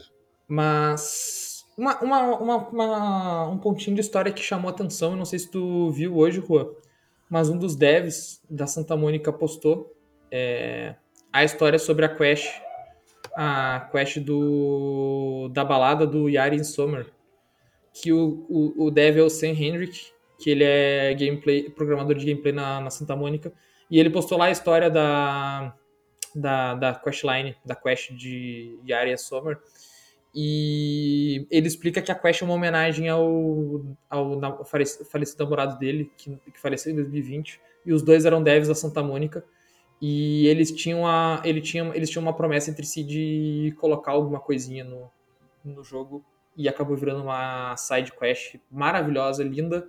Assim, simples a side quest, mas bastante bonita é a história de, de dois homens que acham conforto um no outro. E assim, um ponto é um ponto sem spoiler, porque é uma side quest assim, mas cara, linda história e eu acho que é um ponto que vale destacar no jogo. Não sei se tu chegou a ver essa quest, essa, essa thread hoje. Eu vi, eu terminei a quest antes de ler essa, essa thread, né? Porque eu platinei tudo e eu confesso que eu não, que eu não prestei tanta atenção assim na quest. Uhum. Pelo aquilo que a gente falou, né? Depois o endgame fica um pouco saturado, só quer terminar tudo e tal. Mas, cara, muito bonita a história. E, poxa, cara, é por isso que é. Pô, cara, tem que realmente dar uma paulada em quem diz que videogame não é arte, né? Porque, pelo amor de Deus, cara, que momento bonito de se colocar dentro de um jogo, sabe? E, Sim, cara, poxa, e, e, ele consegue fazer de uma forma tão sutil, tão sutil assim, a caixa é tão bonitinha. Eu acho que é, realmente vale, vale comentar mesmo, porque são, são coisas assim que deixam o jogo especial, né? É, quem quiser dar uma olhadinha na thread arroba mdsveritas, exatamente do jeito que eu falei aqui. Lá no Twitter é o Twitter do Sam Hendrick, que é programador de gameplay sênior da Santa Mônica. É, voltando para falar da história, Sabe um ponto que eu achei sensacional assim no, no jogo, assim como no jogo 2018, é o uso do plano sequência. Não é plano sequência que chama tecnicamente. O PH Santos falou como é que se chama isso, mas eu esqueci. Mas enfim, o uso dessa câmera contínua que nunca para, teoricamente, se tu jogar o jogo sem morrer, a câmera do jogo nunca vai parar é, e ter um corte. É, eu gostei de como a Santa Mônica fez em momentos de transição do, do Loki, do, do Atreus pro Kratos. Eu gostei de como ela usou a câmera, a transição de câmera, para deixar claro que esse jogo ainda é do Kratos. É, sabe, tipo, eu gostei muito de como a história do jogo te mostra que esse jogo ainda é do Kratos e que ele ainda é o protagonista. Em todos os momentos em que os dois dividem a tela, tu não joga com lock nenhum. E eu admito que para um momento, para um jogo que pode ser o fim desse ciclo do Kratos, pelo menos, eu acho que foi assim, cara, eu, eu achei sensacional, sabe? Eu tava contando isso com a Ana hoje. Como que o jogo ainda faz questão de falar que, pelo menos em gameplay, o protagonista da, da ação ainda é o Kratos. Embora a gameplay do Atreus também esteja muito boa. Eu gostei. Ixi, esse é o momento que eu vou brigar com gamers. Eu gostei mais da gameplay da Trace do que do Kratos nesse jogo. Eu gostei, assim, de verdade mesmo da gameplay, mas eu, eu concordo muito contigo do, do, Não é plano sequência também, esqueci o nome técnico do, do negócio. E eu gostei como eles brincaram também pra transição para sonhos, né? Porque o Kratos tem vários sonhos, né, nesse jogo. E eles fazem a transição, né? Quando ele deita, ele dorme e tal, tudo ao redor muda, né? Só que a câmera continua na cara dele e ele acorda no sonho. Eu acho muito bonito como eles trabalharam isso. Só que tem uma cena em específico que a câmera não é exatamente contínua. Ela troca de zoom. Eu não sei se você percebeu isso. Mas eu achei legal. Eu não achei uma quebra, não. Eu achei legal. Que é a primeira vez que o Thor aparece no jogo. Porque quando o Thor aparece no jogo, o Kratos abre a porta e aparece ele ali e tal, trovões quando dá o trovão, dá tipo zooms de câmera. Deu pelo menos uns três zooms de câmeras assim pra, pra frente do, do Thor. E eu achei muito legal, achei sensacional. Mas não é nem, é. Não é nem uma coisa ruim, não é nem uma crítica. É que ficou muito bom mesmo. Falando, falando da gameplay do Atreus, é, voltando pro que a gente falou lá, eu acho que o combate do Kratos nesse jogo tá muito cru. E a gente ainda passa uma boa. Cara, a gente joga quase 15 horas de jogo, eu acho, pra achar o primeiro ataque único. E assim, é... Pô, fez falta. É, eu tava sentindo muita falta do ataque único, é uma parte que eu uso muito do jogo, da gameplay. E eu tava sentindo falta, acho que demora muito. Eu acho que o gameplay do Kratos no, na primeira metade do jogo ainda tá muito crua. E a gameplay do Atreus, ela tá redondinha praticamente desde o início. Tu pega o Atreus para jogar. Sim. É. é e, putz, eu, eu acho que no final do jogo eu ainda tava gostando mais da gameplay do Kratos, mas eu não acho nenhum absurdo achar a gameplay do Atreus melhor, porque até as primeiras, sei lá, 10, 15 horas do jogo eu tava achando a gameplay do Atreus realmente melhor que a do Kratos. Porque tava mais redonda, cara, tava mais fechada. Tu tinha um ataque único. Exato. Pra começar o jogo. Cara, antes, antes tipo... de, da gente continuar com a história, eu tenho que fazer um comentário que eu não queria ter feito antes, porque eu acho que ia mexer um pouquinho de spoiler de endgame. Mas depois que tu termina o jogo, tu tem como matar berserks, né? No mapa. E depois de matar os berserks, tu tem ali o boss final, é praticamente a mesma mecânica que tu teve com as valkyrias no jogo anterior, né? Tu mata um monte no mapa e depois mata o chefão, né? Basicamente. Aí eu tenho uma, um ponto de crítica com o jogo, Guilherme. Que às vezes, dependendo do berserk, eu senti que eu tava jogando contra um boss de Elden Ring. Eu não tava jogando contra um boss de, de God of War. Porque a câmera desse jogo, ela não é exatamente uma câmera super fluida, né? Ela não é uma câmera de, de jogo da From Software, pelo menos eu não acho que é. Só que, cara, tem Berserk, cara, que às vezes fica muito estranho, fica esquisito jogar contra os Berserk. Porque o movimento é muito rápido, né? O, o, o, movimento de desvio do, do Kratos não é tão fluido assim, né? E eu senti um pouquinho injusto, assim, um pouquinho desbalanceado, dependendo, assim, do boss. Sabe? Um eu achei ponto... que tinha um boss de From Software ali dentro daquele jogo, sabe? Um ponto que a Ana achou, sentiu falta na gameplay logo de cara, e depois é explicado porque tu pega a lança para usar como terceira arma. Mas a Ana sentiu falta desde cara, não era uma coisa que eu usava muito em 2018, mas é que fez falta contra esses Berserkers, é, que tiraram o comando de olhar para trás apertando a seta para baixo. Sim. É, e contra os Berserkers isso fez falta. E tem, cara, tem Berserkers que são desbalanceados. É assim que tu tem que. que tu tem que matar. No... Dois para mim, assim, foram muito difíceis, né? Uh, três foram muito difíceis, mas um foi mais porque eu ainda tava tentando fazer com um equipamento ruim, que é o da, de uma das praias em, na Terra dos Anões. Eu penei muito naquele. Mas ele é difícil, mas também eu tava tentando fazer ele com equipamento fraco. A, o trio em Alfheim é infernal, infernal, infernal. Uhum. E, e em Nilfheim, o que te enche de Bifrost. Eu não consigo evitar Bifrost nesse jogo. É um problema meu de gameplay. Eu não consigo. Não consegui Também evitar não, Bifrost nele. E a única maneira que eu, que eu vi de vencer ele, de ganhar dele, foi sentando a paulada nele e matando ele rápido demais. Matando ele rápido. Porque era muito difícil. ele te enchia de Bifrost e pum, tá morto. Sim, mas essa aqui é uma mecânica que eu achei um pouco esquisita. Para mim é um bode de From Software, porque o dash nesse jogo, né, quando você desvia com Kratos, ele não fica tipo imune por uns décimos de segundo e tal, que nem os jogos da From Software pra tu evitar dano. Tipo, tinha dano que eu tomava no, de Berserk nesse jogo que eu fiquei, cara, eu fiquei pé da vida, assim, sabe?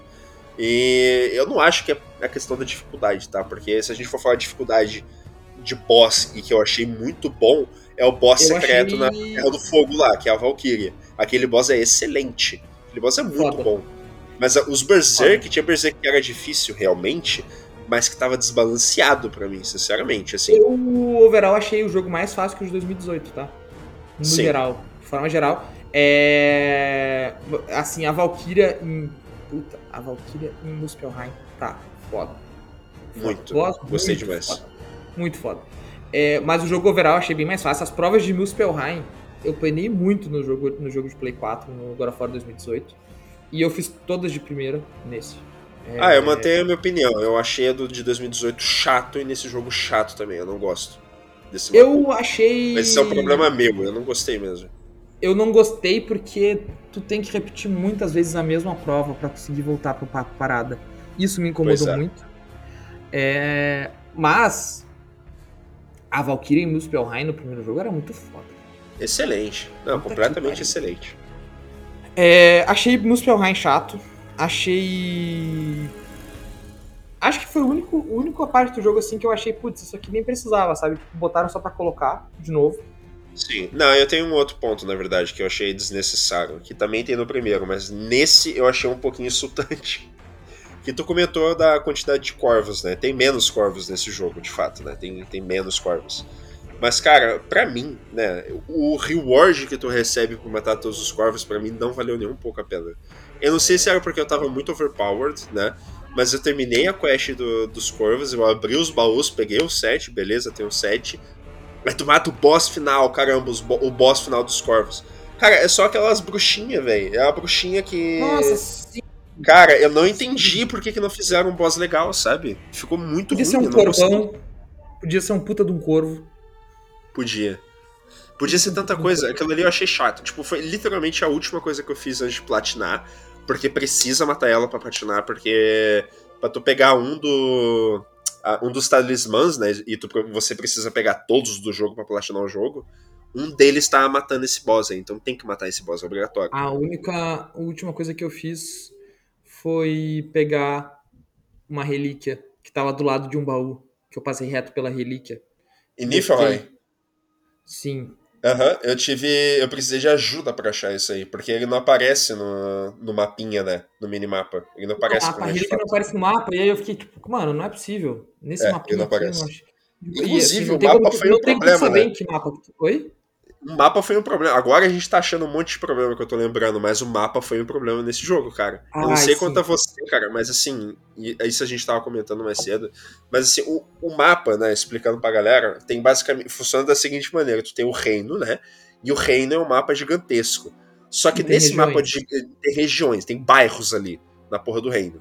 Né? Em cada bairro, tem cada bairro que tu vai passando o mouse tem ali o número de baús, número de corvos e número de artefatos. Aparece ali direitinho ali quantos tem, quantos você já pegou e se você já completou. Legal, beleza. E é assim que você segue para platinar o jogo. Tu vai passando de bairro em bairro e coletando tudo que precisa coletar. Só que, cara, tiveram, tipo, pelo menos uns três baús que o baú não tava no bairro que deveria estar. Tipo, por sim, exemplo, lá ah, sim. tem um baú que tem que estar na área de Apple Core, que é uma área na, na terra, no Reino dos Anões. Então ali tá faltando um baú ali na, no bairro de Apple Core ali. Só que o baú não tava em Apple Core, ele tava em outro bairrinho do mapa. Isso eu achei muito sacana. Eu, cara, eu passei uma hora procurando por esse baú. Até desistir e, naquela, e precisar de guia. E, e naquele, naquele cenário que é horrível de explorar, naquela mina. Horrível, cara. Meu Deus, é um labirinto. Cara, os dois cenários que, tipo assim, que eu que eu fiz o 100% eu não não não não vou voltar nessa parada foram a a mina. Uh, essa é o, o, o centro da maçã não sei como é que ela é em português Uh, e, a, e Venaheim, o, o, grosso de Venaheim na selva. Cara, aquela selva que você tem que ficar alternando. É, pra mim o problema da selva é ter que precisar de um barco e caminhar 500 metros para chegar em qualquer lugar, cara. Sim. Meu Deus. Mas é aquela Mas... coisa que a gente tá comentando. O jogo é tão impecável que essas falhas assim, essas falhinhas assim chatas, sabe? Pega muito, sabe? Ainda mais depois do endgame. E a gente é, acabou, a gente acabou até saindo do assunto, né? Porque a gente tava falando eu, de história. Eu acho que a única parada que eu, que eu não gostei, assim, no jogo foi essa parte do... Tipo assim, que me incomodou mesmo foi o post-game. Que eu acho que poderia... Cara, tu termina o jogo e aí seria um incentivo para pro pessoal fazer a história do jogo rápido. Isso. Termina o jogo e tu ganha um item que tu pode fazer fast travel. Olha que inovador. Quem é que, quem é que já pensou um jogo de mundo aberto com fast travel? Olha que ideia genial e inovadora na indústria. É, ah, eu e acho tem uma que coisa que... Foda particularmente foi uma chateação minha, deixando muito claro que não é uma crítica, porque fez sentido. Mas eu fiquei chateado que a gente não joga com a Trails no endgame. Tá, eu sei que faz sentido, né? Ele vai embora, vai seguir a própria vida e tal. Mas, cara, eu juro que, de novo, eu queria que o jogo tivesse dado uma desculpa. Tipo, sabe aquela desculpa de tipo, eu estou indo embora, pai, pô, legal, momento emocionante. E aí o jogo te avisa que, tipo assim, o Atreus vai embora amanhã então dá para fazer tudo que tu precisa fazer agora. E esse é o late game, sabe? Eu queria que tivesse dado essa desculpa. Eu, eu, eu concordo, cara, porque, tipo assim. É... Mas assim, isso corrobora com a narrativa do jogo, aí voltando para falar de história. O, o, quando você quando se liberta a primeira Rafgufa, o Kratos fala: Ah, cara, eu tô fazendo essas paradas aqui. E assim, já é, uma, já é um spoiler que o Mimir dá no início do jogo, que é tipo assim, cara, o Kratos nesse jogo vai fazer tudo o que ele precisar para poder continuar do lado da Trails mais um dia que seja. Um dia essa. Sabe o que, que me chateou, cara? Eu tenho um amigo que fez essa side quest em específico depois de zerar. Ele não teve esse diálogo. Puta, então tá aí, aí, mais uma coisa que. Tá vendo? É por isso que eu queria ah, que a Trails tivesse Não, peraí, mas eu preciso defender. Eu preciso defender o jogo. Eu preciso defender o jogo nessa. Especificamente. Hum. O jogo. É, essa é. Uh, uma da, Sim, tem um momento lá na Terra dos Anões que o jogo fala: olha, tu pode fazer side quest se tu quiser, olha só. Pra esquerda tu faz a questline principal, pra direita tu vai catar coquinho. Isso. E aí, só que a primeira vez que o jogo fala, cara, vamos fazer uma side quest é em Elfheim. Quando tu tá fugindo de Elfheim com o Tyr e com a Atreus, o Tyr sai vazado de Elfheim e o, e o, Atre, e o Kratos fala pro Atreus, meu... O incentivo é maior, realmente vamos lá salvar aquele bicho. Tipo assim, vamos lá, a gente não tem pressa. A gente achou o cara. Assim, a gente já vê, a gente já mostrou pro cara que a gente precisava mostrar. Vamos lá salvar esse bicho que tu tá escutando sofrer? Pô, eu, eu não. Sim, cada um joga o jogo do jeito que quiser. Mas o jogo literalmente te pediu para fazer aquela questline naquele momento. É, eu concordo. E eu acho que fez, design... tudo, tudo fez sentido, tá? Nesse sentido, e, e tudo fez sentido. Sim, o jogo é feito para tu fazer uma Rafgufa com a Trace e uma Rafgufa com a com a Freya. Tanto Isso. que eu tava conversando com um amigo meu que ele tava comentando, cara, eu tô aqui no deserto de Alfheim com a Freya e tipo o jogo nem me falou para vir para cá. Tipo assim, eu só vim. E aí eu falei, mano, tu tem que sim, of War Ragnarok até a parte que tu vai para Midgard encontrar as Nornas, o God of War Ragnarok, ele querendo ou não, ele te influencia a fazer ou não side quests e ele meio que te manda. Tipo assim, tu tá, acha que tu tá fazendo as paradas do, na, no ritmo que tu quer, mas o jogo tá te direcionando. E Isso. assim, quando tu salva a primeira Gufa com a Atreus, tu explora todo o mapa do, do deserto, pá, tu faz o círculo, dando em círculo, aí tu chega, tem um, um, um bagulho gigante ali para tu quebrar com o Teasel, e o jogo te fala, puta, não dá pra abrir essa merda. E aí depois, na questline da Freya, a Freya te fala, olha só, isso aqui é pra abrir isso aqui. E aí a primeira coisa que o cara pensa é, puta, vamos abrir essa porra, né? Se é pra usar, eu concordo, eu concordo com tudo que tu falou. É só, é, tipo, é só uma chateação particular minha, porque o meu endgame é ideal, assim, post, na verdade, post eu seria a gente jogar com Kratos e Atreus com a desculpinha, tipo, desculpinha, amanhã cedo ele vai embora, então dá tempo da gente fazer o que a gente quiser nesse 100%. momento. Só que aí, cara, outra coisa que também já é, já é uma coisa um pouco mais ambiciosa da minha parte. Conseguir trocar em quem que a gente tá jogando. Olha que da hora que seria jogar de Atreus e o Kratos de Companion. Tipo, Atreus guiando o caminho e o Kratos de Companion. Eu queria ter visto isso, juro que eu o jogo, visto isso. É, é, como eu falei, eu acho que isso é uma questão de design, de intenção narrativa. Com certeza, é... com certeza. Esse jogo ainda é do Kratos. É, concordo. É, tu concordo. joga conteúdo, tu joga é, filler, não é filler, é porque é central pra história. Tu joga coisas é, lat, uh, laterais ali com paralelas com a Atreus, tu joga coisas paralelas com a Atreus, mas esse jogo é do Kratos. E toda vez que os dois se encontram, o controle passa imediatamente pro Kratos. É, imediatamente. imediatamente. O jogo deixa muito claro que isso talvez seja uma last dance do Kratos, assim, em termos de, pelo menos nessa, nessa saga nórdica, assim, isso talvez Sim. seja um last dance. Olha, isso vai, ser um, isso vai ser um assunto muito interessante a gente conversar, porque quando a gente tiver um próximo jogo e potencialmente, talvez, seja o um encerramento de um ciclo de Kratos, se não foi agora, será no próximo, vai ser muito interessante porque a gente, eu não sei se não sei quanto a você, mas eu já sinto o cheiro de chorume de choro da galera. Eu já sinto isso acontecendo, né? Porque imagina, o Kratos é o personagem, é um dos personagens mais amados da Sony, papapá, papapá. Só que, cara, estão dando um encerramento de ciclo para ele. Uma coisa que eu acho fenomenal, eu acho foda que isso tá acontecendo. Eu acho legal porque encerra a história de uma maneira linda, magnífica, que faz sentido, que passa a bola para outra pessoa. Tipo, é um novo momento também do mundo, entendeu? Das pessoas que estão jogando e tal, uma nova geração. Eu acho que faz muito sentido. Mas o que vai ter de choro vai ser interessante, guerreiro. Porque vai ter. Cara, e é um encerramento de uma saga, não é um encerramento do, do, do Kratos em si. É. Putz, eu comentei contigo até antes, assim, é, em mensagem. Cara, esse jogo, God of War não vai parar na saga nórdica, essa não é a última saga de God of War, essa não é a última saga do Kratos, mas esse talvez tenha sido o último jogo do Kratos nessa saga. É, com é, certeza. Eu tenho convicção que a gente ainda vai ver conteúdo sobre o que aconteceu entre a Grécia e o Norte, entre a Grécia e a, e a, tu acha? nórdica. Cara, eu não, não, não tem muito como ir pra frente cronologicamente. A, a, mitologia nórdica é meio que a mais recente que a gente tem entre as mainstreams. E o pior é que ela é curta também, ela, é, ela é incompleta, né, pra falar a verdade.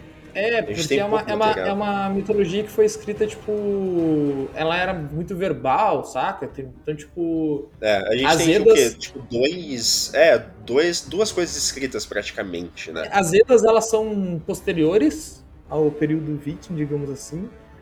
E.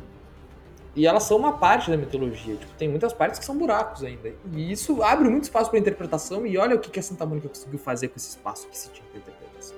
Pois é, isso eu acho uma coisa sensacional, porque, cara, tipo, o choro ele sempre vai ter, né?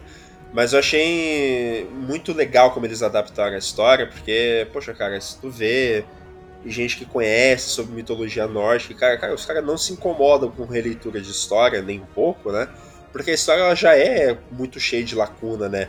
Tipo, ela já é cheia de, de furos e tal, e não sei o quê. E, cara, e a Santa Mônica respeitou demais, hein? Sim. Demais. E... Ficou excelente o jeito que eles adaptaram, sabe?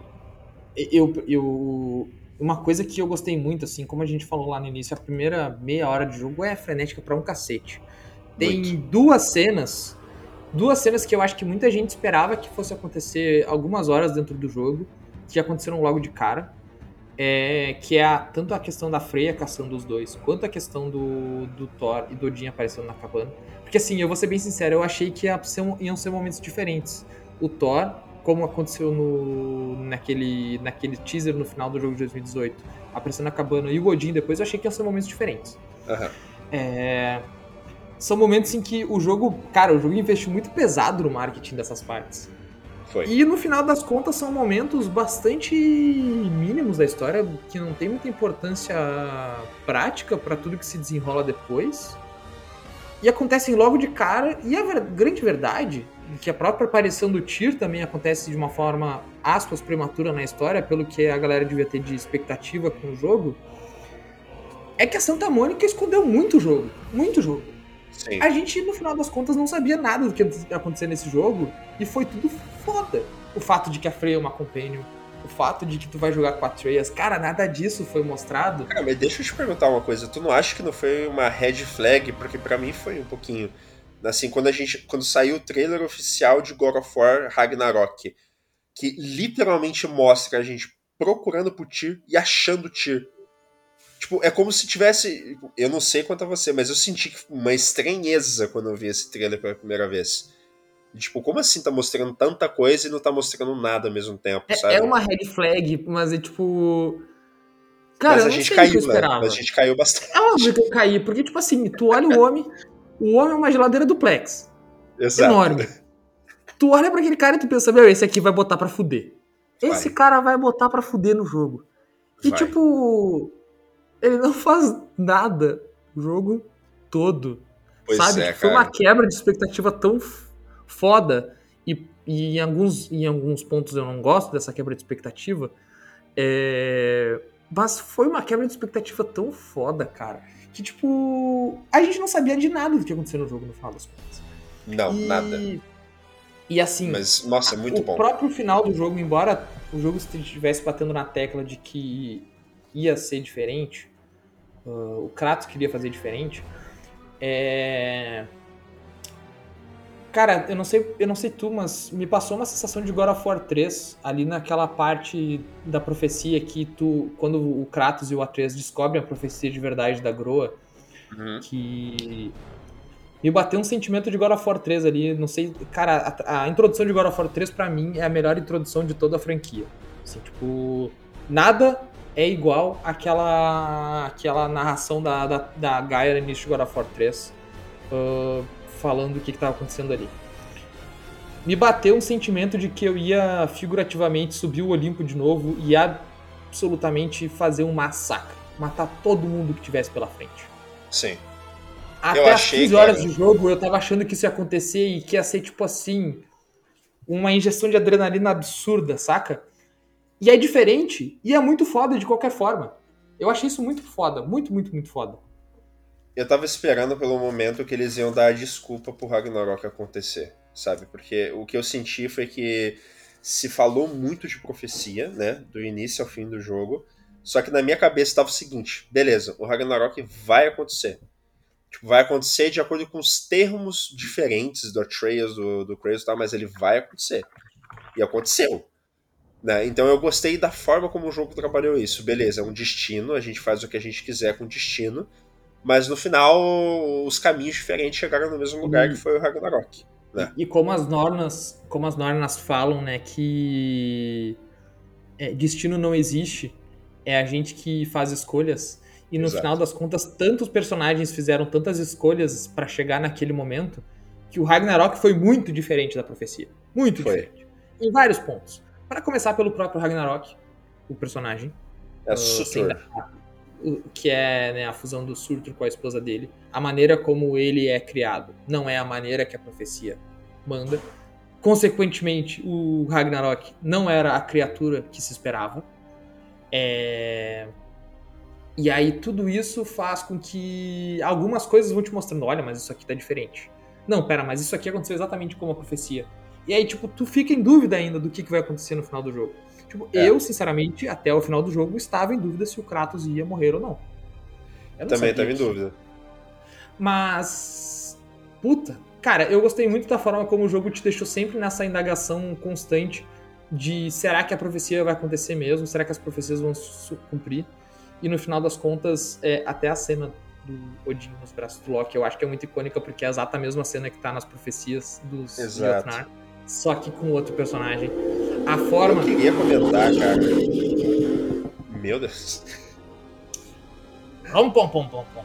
Eu queria comentar é, um ponto do jogo em que minhas dúvidas aumentaram. Mas antes de comentar sobre esse ponto, eu preciso comentar também sobre os atores que fizeram o Thor e o Odin. Eu vou ser muito sincero pra ti, cara. Eu amo a performance do Kratos. Eu adorei a performance da Atreus, embora eu achei que estava um pouquinho mais fraca do jogo anterior. Amei a, também a, a, a, atriz que faz a Freya, e eu acho que ela tá bem melhor nesse jogo também. Eu acho que ela tá cara, melhor também. Como Thor e Odin roubam a cena para mim. Não, o, o Ryan Hirsch é o protagonista de todas as cenas em que ele tá. O Ryan Hirsch fez uma, teve uma performance absurda. Quando ele aparece no início do jogo, quando ele, cara, é uma presença de. presença de palco, por, falta de palavras uh, melhores, mas é uma presença de palco tão forte que quando acontece a primeira batalha com o Thor ali no início do jogo e o Thor sai andando, eu fico aliviado. aliviado, sem, sem, sem, brincadeira. E eu comentei com a, com a Ana e o Matheus, o nosso amigo que tava aqui no dia do lançamento. Ele só queria ver isso do jogo, ele veio aqui pra casa jogar, ver a gente jogar na, na madrugada. E eu comentei com, com eles, cara, se esse personagem tivesse morrido agora, com a performance de Ryan Rush nesse nível, eu ia estar tá muito chateado com o jogo. Muito Sim. chateado com o jogo. Porque. Cara, eu, eu sempre tava torcendo pra ele aparecer de novo. Sempre. Puta, foda, foda, foda. E assim, foda. o Odin, e... cara, eu amei o Odin. Teve gente que não gostou dele, cara, mas eu amei, porque você olha para ele, você escuta ele, e é imediatamente uma natureza duvidosa. Porque não uhum. dá para saber quais são as verdadeiras intenções, se é que ele tá falando sério. E aí, assim, chega no ponto que eu queria comentar aqui a minha dúvida, assim, quando a minha dúvida sobre o jogo aumentou. Que foi quando Atreus chega em Asgard. Porque aí, para mim, tudo fica muito duvidoso. E eu achei sensacional isso. Porque eu, eu, não, eu fiquei em dúvida sobre o que o Atreus estava querendo com tudo isso. Né, o end goal dele, tipo, ele tava lá a esmo, ele tava lá pensando em alguma coisa, né? Mas também tem a performance do Odin, que você tá, você fica o jogo inteiro pensando, beleza, mas ele tá mentindo, mas será que tá mesmo? Porque uhum. o cara é muito sincero. Cara, uhum. o ator que faz o Odin é maravilhoso, é sensacional. para mim, ele e o Thor, para mim, são as melhores performances do jogo disparado. Eu amei Cara, todo eu, aquele arco de, de Asgard, sabe? Achei eu comentei, e eu, e eu gostaria que personagens novos que aparecessem assim, é óbvio que a gente sabe que o Kratos tem uma cara, porque, tipo assim, não tem como mudar o personagem. É, mas como o fato do Ryan Hurst ter feito tanto a performance quanto o. quanto ser a face do Thor mesmo, porque o Thor tem o rosto do Ryan Hurst, pesou para a interpretação do personagem ficar ainda melhor. É, as expressões estão muito, muito, muito fodas muito fodas. É, é, eu, eu, concordo contigo, a performance do, dos dois ali tá perfeita. O Odin tem essa fala que ele fala assim, ele fala tão sereno, ele fala tão. Nunca parece que ele tá mentindo. Isso. E, cara, é muito foda, cara. Muito foda. Caralho. Tem uma coisa que eu queria comentar que é muito interessante. Que o ator que faz o Odin, né, é o Richard é, Schiff. Não sei se é assim que fala o nome dele. Tipo, uhum. o, cara, o cara é um baita ator, tá? Ele é um ator, assim, muito bom mesmo. E tem um fato muito interessante, não sei se você sabe disso. Como é que ele foi, tipo, contratado para servir de role ligado, que o neto dele Cara, que sensacional, porque ele tava dentro do carro, né? Ele recebeu a, a ligação e tava. É o neto ou o filho dele? Eu acho que era o filho, não era? Ou era o é neto? neto? Tá, acho é então, é tava, tava ele, tava o neto dentro do carro, o cara recebeu a ligação e o Neto sabia o que, que era, identificou o que, que era, porque, tipo, o ator, ele nem, o ator não joga videogame, o cara tá pouco se ferrando pra videogame. Só que o Neto notou o que, que era e falou, cara, não importa, só aceita. Aí o Neto depois, tipo, escreveu duas páginas, assim, contando a lore de God of War pra ele entender, e ele aceitou o papel. E, cara, nossa, que benção que é esse Neto. Porque a gente recebeu uma das melhores performances do jogo, cara. Eu achei Sim, maravilhoso, absurdo. maravilhoso. Absurdo. É... Cara, eu, eu acho que tem momentos ali que a. que, que, que, que os personagens brilham muito, assim. É, um outro momento que eu gostei muito, cara, do jogo é justamente a parte das Nornas. É, quando as Nornas aparecem. É... Puta, é uma cena que, que eu fiquei assistindo uma cutscene. É uma das maiores cutscenes do jogo, se pá. E eu fiquei assistindo com muito prazer. Sim. Uhum. Muito foda essa parte. A maneira como elas explicam como o o jogo, como o destino funciona, para mim, sensacional. É... E as atuações, cara, eu acho que não tem nenhuma atuação no jogo que, tipo assim, das, das galeras que aparece ali que tá ruim. É... Putz, eu posso, posso falar um? Ah, o Tyr. Não, não, juro. Eu. Porra, isso talvez seja uma impressão muito minha, tá? Muito minha. Mas eu senti que a Trails não tava tão bom assim. Eu não sei porque eu senti isso, mas no início do jogo, principalmente, eu não gostei tanto do voice acting. Porque eu gostei muito do, do de 2018, né? Eu achei que ele tava muito melhor. Ele tava mais novo, novo obviamente. Ele tava, mas para mim ele tava melhor. E nesse eu não achei tanto assim. Eu não achei que ele entregou tanto. Mas sabe por que, que eu também acho isso? É porque ele teve muito contraste com um ator muito bom. Porque às vezes ele interagia com a Freya e a atriz que faz a Freya se entregou pro papel. Às vezes ele interagia com o Sindri, e o ator do Sindri, cara, meu Deus do céu, o cara se entregou pro papel, sabe? Então talvez por conta desse contraste eu tenha achado isso, tá? É, mas eu, eu, sei que o ator é eu, muito bom, eu sei que o ator é legal. Eu, gosto muito, assim, eu gosto do Atreus, mas eu confesso que essa versão do Atreus de Ragnarok também não é a versão que eu mais gosto do Atreus, porque eu acho que ela tá mais perto daquela versão do Atreus é, quando descobre que é Deus no primeiro jogo. E para mim aquela ali é a parte que o Atreus tá mais insuportável no jogo todo, de 2018. Eu concordo. É, e eu senti assim. Eu não senti esse gap na atuação, mas foi porque eu talvez não tenha notado, senti, uh, prestado tanta atenção. Mas eu achei o personagem, no geral, talvez mais fraco do que no 2018. Uhum. É, sinto que em alguns momentos ali o personagem tá, tipo, ainda um pouco menos aprofundado do que precisava pro momento.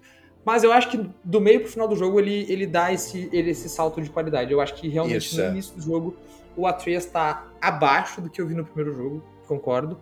E, puta, o Christopher Judge volta com uma, com uma atuação ainda melhor que a do primeiro jogo.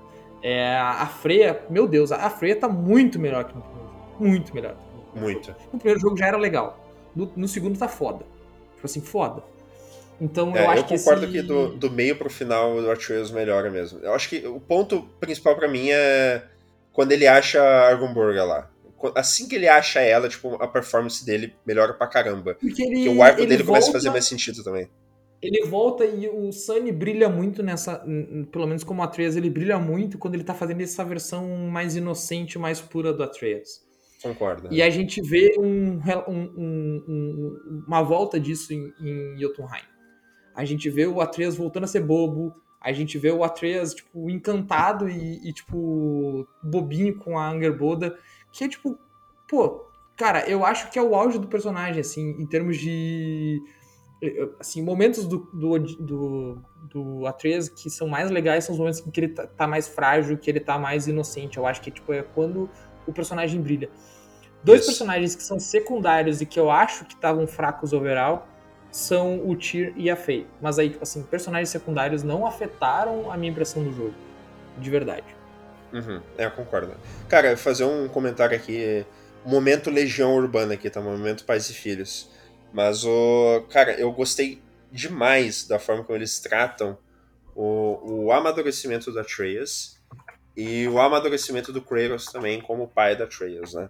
Porque, tipo, é uma relação difícil demais, né? Dá pra tu assistir no jogo que, olha, o Atreus tá escondendo alguma coisa, ele quer seguir um caminho que é duvidoso pra caramba, que o Kratos discorda pra caramba, ele, ele quer estar apoiando e não apoiando ao mesmo tempo, né?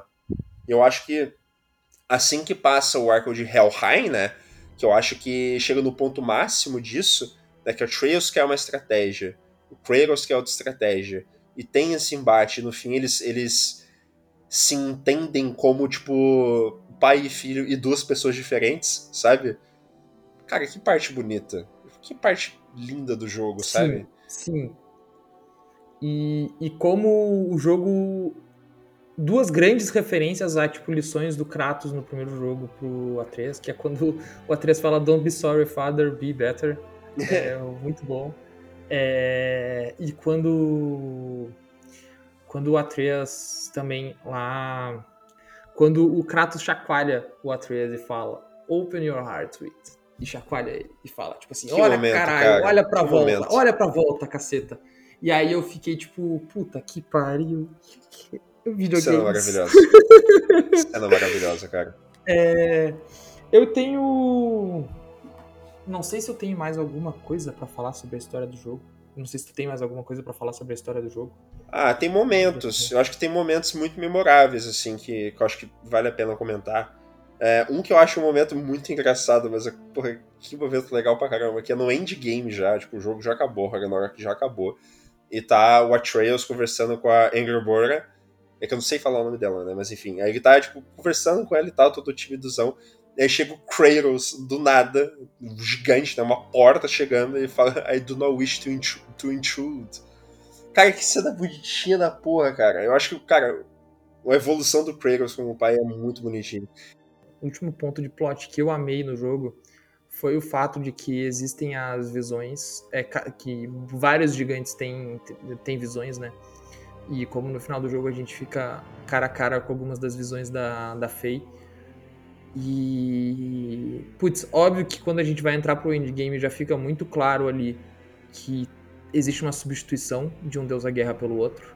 É, a gente. É, a gente é mostrado a ideia de que o novo deus da guerra é o mesmo que a gente está acostumado desde 2005. então, uhum. e aí no quadro final, é a última coisa que tu vê no jogo antes de sair pro post game, é o Kratos, é, claramente com pessoas na volta dele ali como se elas estivessem cultuando um deus. E ali fica muito claro, né, que ele assume o, o papel que era do, do Tyr e ele segurando o choro, né, cara? Eu não, eu não segurei o choro. Eu tava cara, eu achei aquilo tão lindo, cara, porque, tipo assim, já tava muito claro ali algumas horas de que esse papel tava sendo passado e que o Deus da Guerra não era mais o Tyr. Exato. Mas principalmente pelo primeiro jogo, que eu tava exatamente nessa parte do primeiro jogo antes de começar a jogar Ragnarok, que era a parte que, que os três vão mais a fundo no templo de Tyr e o Mimir conta a história do Tyr, né? Que é um deus da guerra que viajou por muitos reinos, pipipi, papapó. Tudo se encaixa com o que a gente sabe do Kratos, do Kratos depois do final de God of War 3. É... E de ser um deus da guerra que lutava pela paz. E, tipo, fica muito claro de que aquele papel na profecia ali não era do, do Tyr sabe? Uhum. Cara, isso foi lindo pra caramba, cara. O Kratos, é. como, como deus da guerra, encerra o jogo. É, cara, do jeito que o jogo foi durante todas as, sei lá, 25 horas que eu levei para dar final, eu acho. É, encerra o jogo com maestria, cara. Foi um momento muito, muito, muito, muito lindo. Eu tenho um último, uma última cena. É porque assim, tem muitos momentos especiais, né? Esse jogo tem muitos momentos especiais, mas tem um que eu preciso comentar. Que, olha, assim, todo mundo atuou muito bem nesse jogo, tá? Mas se tem uma pessoa que eu abraçaria e choraria no ombro, esse cara é o Bear McCreary, tá? Que é o compositor da trilha sonora do jogo, por causa de uma cena específica do jogo, que é o que o pessoal tá chamando de True Ending, né? Que é quando você vai no, no funeral do, uhum. do Brock. Cara, assim, ó, só de lembrar da cena já me, já me cria um nó na garganta, tá? Porque, para mim, é uma das cenas mais lindas do jogo né? É, é óbvio que é, é, fúnebre pra caramba, mas, tu, cara, assim, já tava doendo muito ver o, como o Sindri tá praticamente passando pelo arco que o Kratos passou no início da saga dele, de raiva mesmo, de não saber. De assim, de, não é não saber controlar o luto, né? Mas é, converter o luto à raiva mesmo, né? De converter o luto ao, ao ódio e tal. E, poxa, ver ele naquele funeral foi muito doloroso, tipo, ele tá completamente abalado. O ator também que faz o Sindri, pelo amor de Deus, o cara se entregou pro papel. Mas, Sim. bicho, a trilha sonora daquele, daquela parte daquele jogo, para mim é a música mais linda do jogo inteiro. É, é assim, lindo eu demais. fiquei, cara, eu fiquei assim, abaladíssimo. Eu não posso escutar essa música agora sem ficar com um nozinho na garganta. Absurdo, cara, absurdo. A trilha sonora é, encaixa perfeitamente em tantos momentos do jogo, cara, assim, impecável. É, em momentos em que, tipo. Em momentos que são, tipo. Cara, especificamente do Kratos, tipo assim, esse momento é dele. Que às vezes sobe uma trilha com uma inspiração da, da, da saga clássica e, tipo assim, encaixa tão bem. É, puta, cara. Realmente a gente não podia é, não falar da trilha sonora desse jogo porque é arrepiante, assim. É, em alguns momentos até a Ana tava por um tempo eu tava atrás da Ana no jogo, mas aí eu comecei a jogar de madrugada para ruxar, porque eu tava desesperado para saber o final desse jogo. É, que a Ana tava me acompanhando jogar e ela tava, cara, essa trilha sonora, essa parte é muito foda. Tipo assim, sim, é muito foda. Tipo assim, cara. E esse final de jogo, esse verdadeiro final de jogo é. Puta, cara, é o momento. É, acho que talvez seja o momento mais lindo do jogo, assim. Tipo, de verdade, é. assim, é muito foda, muito foda, muito foda. E eu vi uma galera comentando que o Atreus deveria estar lá, mas sinceramente não deveria não, cara. Sim, é, é um momento que, que dá para entender a raiva do Sindri. Eu não sei se você sente isso também. Mas assim, vendo pela ótica do Sindri, tá? O Sindri, cara, ele deu tudo.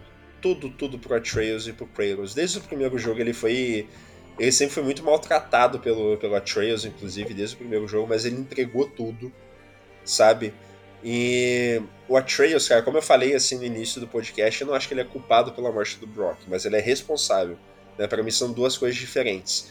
Porque tu, tu tem todo mundo falando pra Atreus, né, que, cara, não vai para não vai para Asgard, sabe? Não dá papo pro Odin, não faz essas coisas.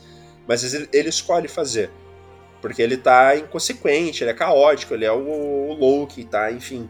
Né? Ele não é o culpado pela morte do Brock, mas eu acho ele inteiramente responsável, sabe? E a maneira como o Shinji é, é tratado também é muito compreensível que o Shinji tenha nutrido assim, um, um ódio avassalador, sabe? Que talvez não dure para sempre, obviamente, né? Mas que naquele momento do funeral não ia, não ia fazer nenhum sentido o Atreus estar tá lá. Porque eu acho que a raiva dele é completamente justificável, né? Mas não dói menos por isso, né? Eu acho que, pô, cara, é, o, é a cena mais linda do jogo para mim, realmente. É, e. Ah, encerra o jogo como o jogo foi durante quase toda a extensão. Que é tipo com brilhos. É. É um jogo que brilha tanto, cara.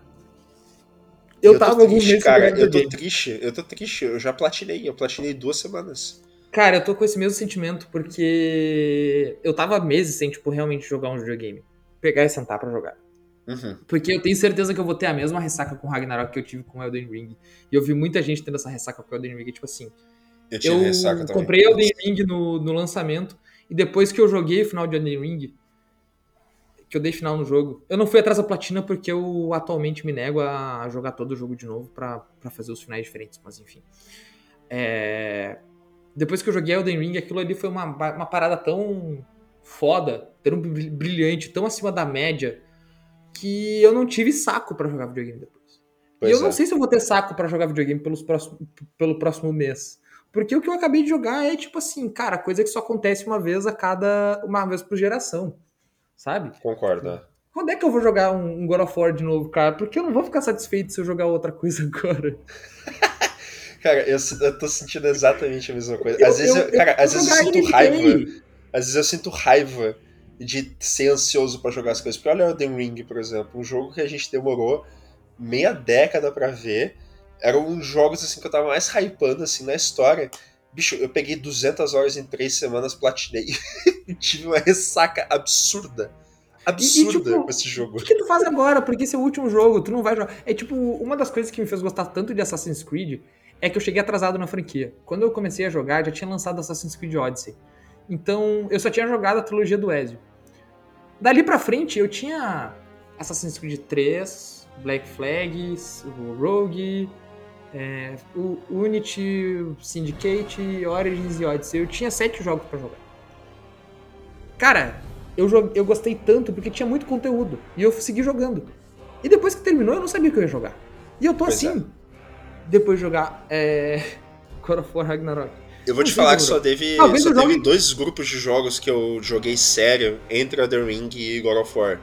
Foi a série Nier, que eu não tinha pegado para jogar e me apaixonei, o caramba. Tive sorte de de dar, dar uma chance ali. E os outros jogos da From Software. Porque eu imediatamente depois de ter jogado The Ring, eu botei como obrigação, beleza, então eu preciso jogar todo o resto, sabe? E foi o que eu fiz. Só que, cara, é aquilo, é aquela coisa que, que, que tu comentou e eu concordo. Eu não sei se eu vou ver nessa geração uma coisa tão absurda como foi a The Ring. Cara, que absurdo. E God of War pra mim é, tá nesse nível também eu iniciei o ano jogando Demon Souls no Play 3, o original. E eu joguei o Demon Souls no PS5, eu platinei esse jogo, tipo assim, eu joguei ele. Cara, eu acho que eu fiz 6 New Game Plus ao todo, entre o Play 3 e o, e o PS5. É... E depois que eu joguei Elden Ring, eu joguei três jogos entre Elden Ring e God of War Ragnarok. Overcooked, Overcooked 2 e Ghost Runner. Eu não consegui jogar videogame desde Elden Ring. E o NBA 2K, é né? E NBA 2K, mas aí não conta. é o que eu vou jogar agora, porque eu não tenho mais videogame pra jogar. Cara, e é por isso que, como a gente comentou, né? Esse ano, no Game of the Year e tal, no Game Awards, tá completamente injusto, sério. Porque a gente tem dois produtos que definem uma geração saindo no mesmo ano e, tipo, jogos bons disputando. Sabe? É completamente injusto. Não tem o que fazer. Cara, eu acho que eu falei tudo que eu gostaria de falar, que estava no meu coração no momento sobre God of War Ragnarok. A gente vai falar de God of War Ragnarok e de Elden Ring no próximo episódio do Bleach, porque como a gente falou, é um é um Game Awards de dois jogos, então a gente vai falar um pouquinho dessa disputa. Já adianto que a gente discorda sobre o Game of the Year. Sim. Mas é... enfim, eu já falei tudo que estava no meu coração no momento. E é isso. Também já. Então vamos despedindo, né, Guerreiro? Eu, eu vou continuar jogando God of War. Eu recomecei o jogo depois de platinar, só que dessa vez na dificuldade máxima, que é o Give Me God of War, e tô me divertindo pra caramba. Mas eu já tô com ressaca, eu já tô com saudade e. Só de saber que a gente vai ter que esperar uns 4 ou 5 anos pro próximo, sabe? Sabe o que eu acho que é eu um vou fazer? Triste. É. Eu acho que eu vou platinar God of War e God of War 2. Olha, eu acho uma boa. Eu acho uma boa. Eu, Eu queria que, eu a Sony, né? Eu queria que a Sony perdesse um pouquinho a vergonha na cara. Ou melhor, criasse vergonha na cara, né? E botasse os God of War clássico na, na biblioteca da PSN Extra. Né? Queria Uhum. que tivesse vergonha na cara, porque aí sim eu ia jogar do 1 ao. Nossa, do eu, 1 eu, ao eu 3 acho que eu vou jogar. Acho que eu vou jogar a saga grega agora, porque eu tô com sede de God of War. É, É isso. entendo, entendo muito. Cara, Mas é isso então, né? Muito obrigado pra todo mundo que escutou até agora. A gente vai. e não é entrar- golpe, a gente voltou mesmo. E não é golpe, a gente voltou mesmo. A gente vai entrar de novo pra comentar sobre Game of the Year. E vai ser uma briga um pouquinho melhor, porque nesse jogo a gente concorda em tudo. No Game of the Year, não. Né? Então vai ser uma briga, a gente vai pelear, mas vai ser divertido. Então a gente espera vocês também ouvindo a gente no próximo episódio. É isso. Uma boa noite pra todo mundo. Falou!